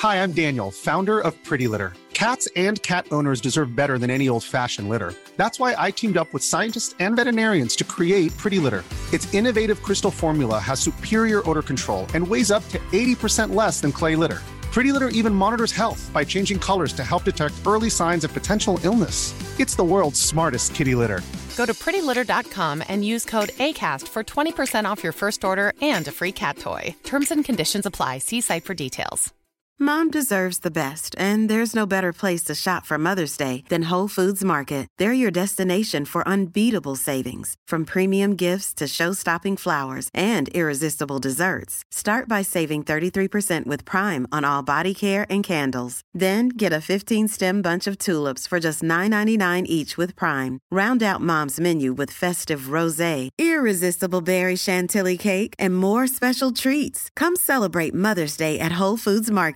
Imagine the softest sheets you've ever felt. Now imagine them getting even softer over time. That's what you'll feel with Bolin Branch's organic cotton sheets. In a recent customer survey, 96% replied that Bolin Branch sheets get softer with every wash. Start getting your best night's sleep in these sheets that get softer and softer for years to come. Try their sheets with a 30-night guarantee. Plus, get 15% off your first order at bolinbranch.com. Code BUTTERY. Exclusions apply. See site for details.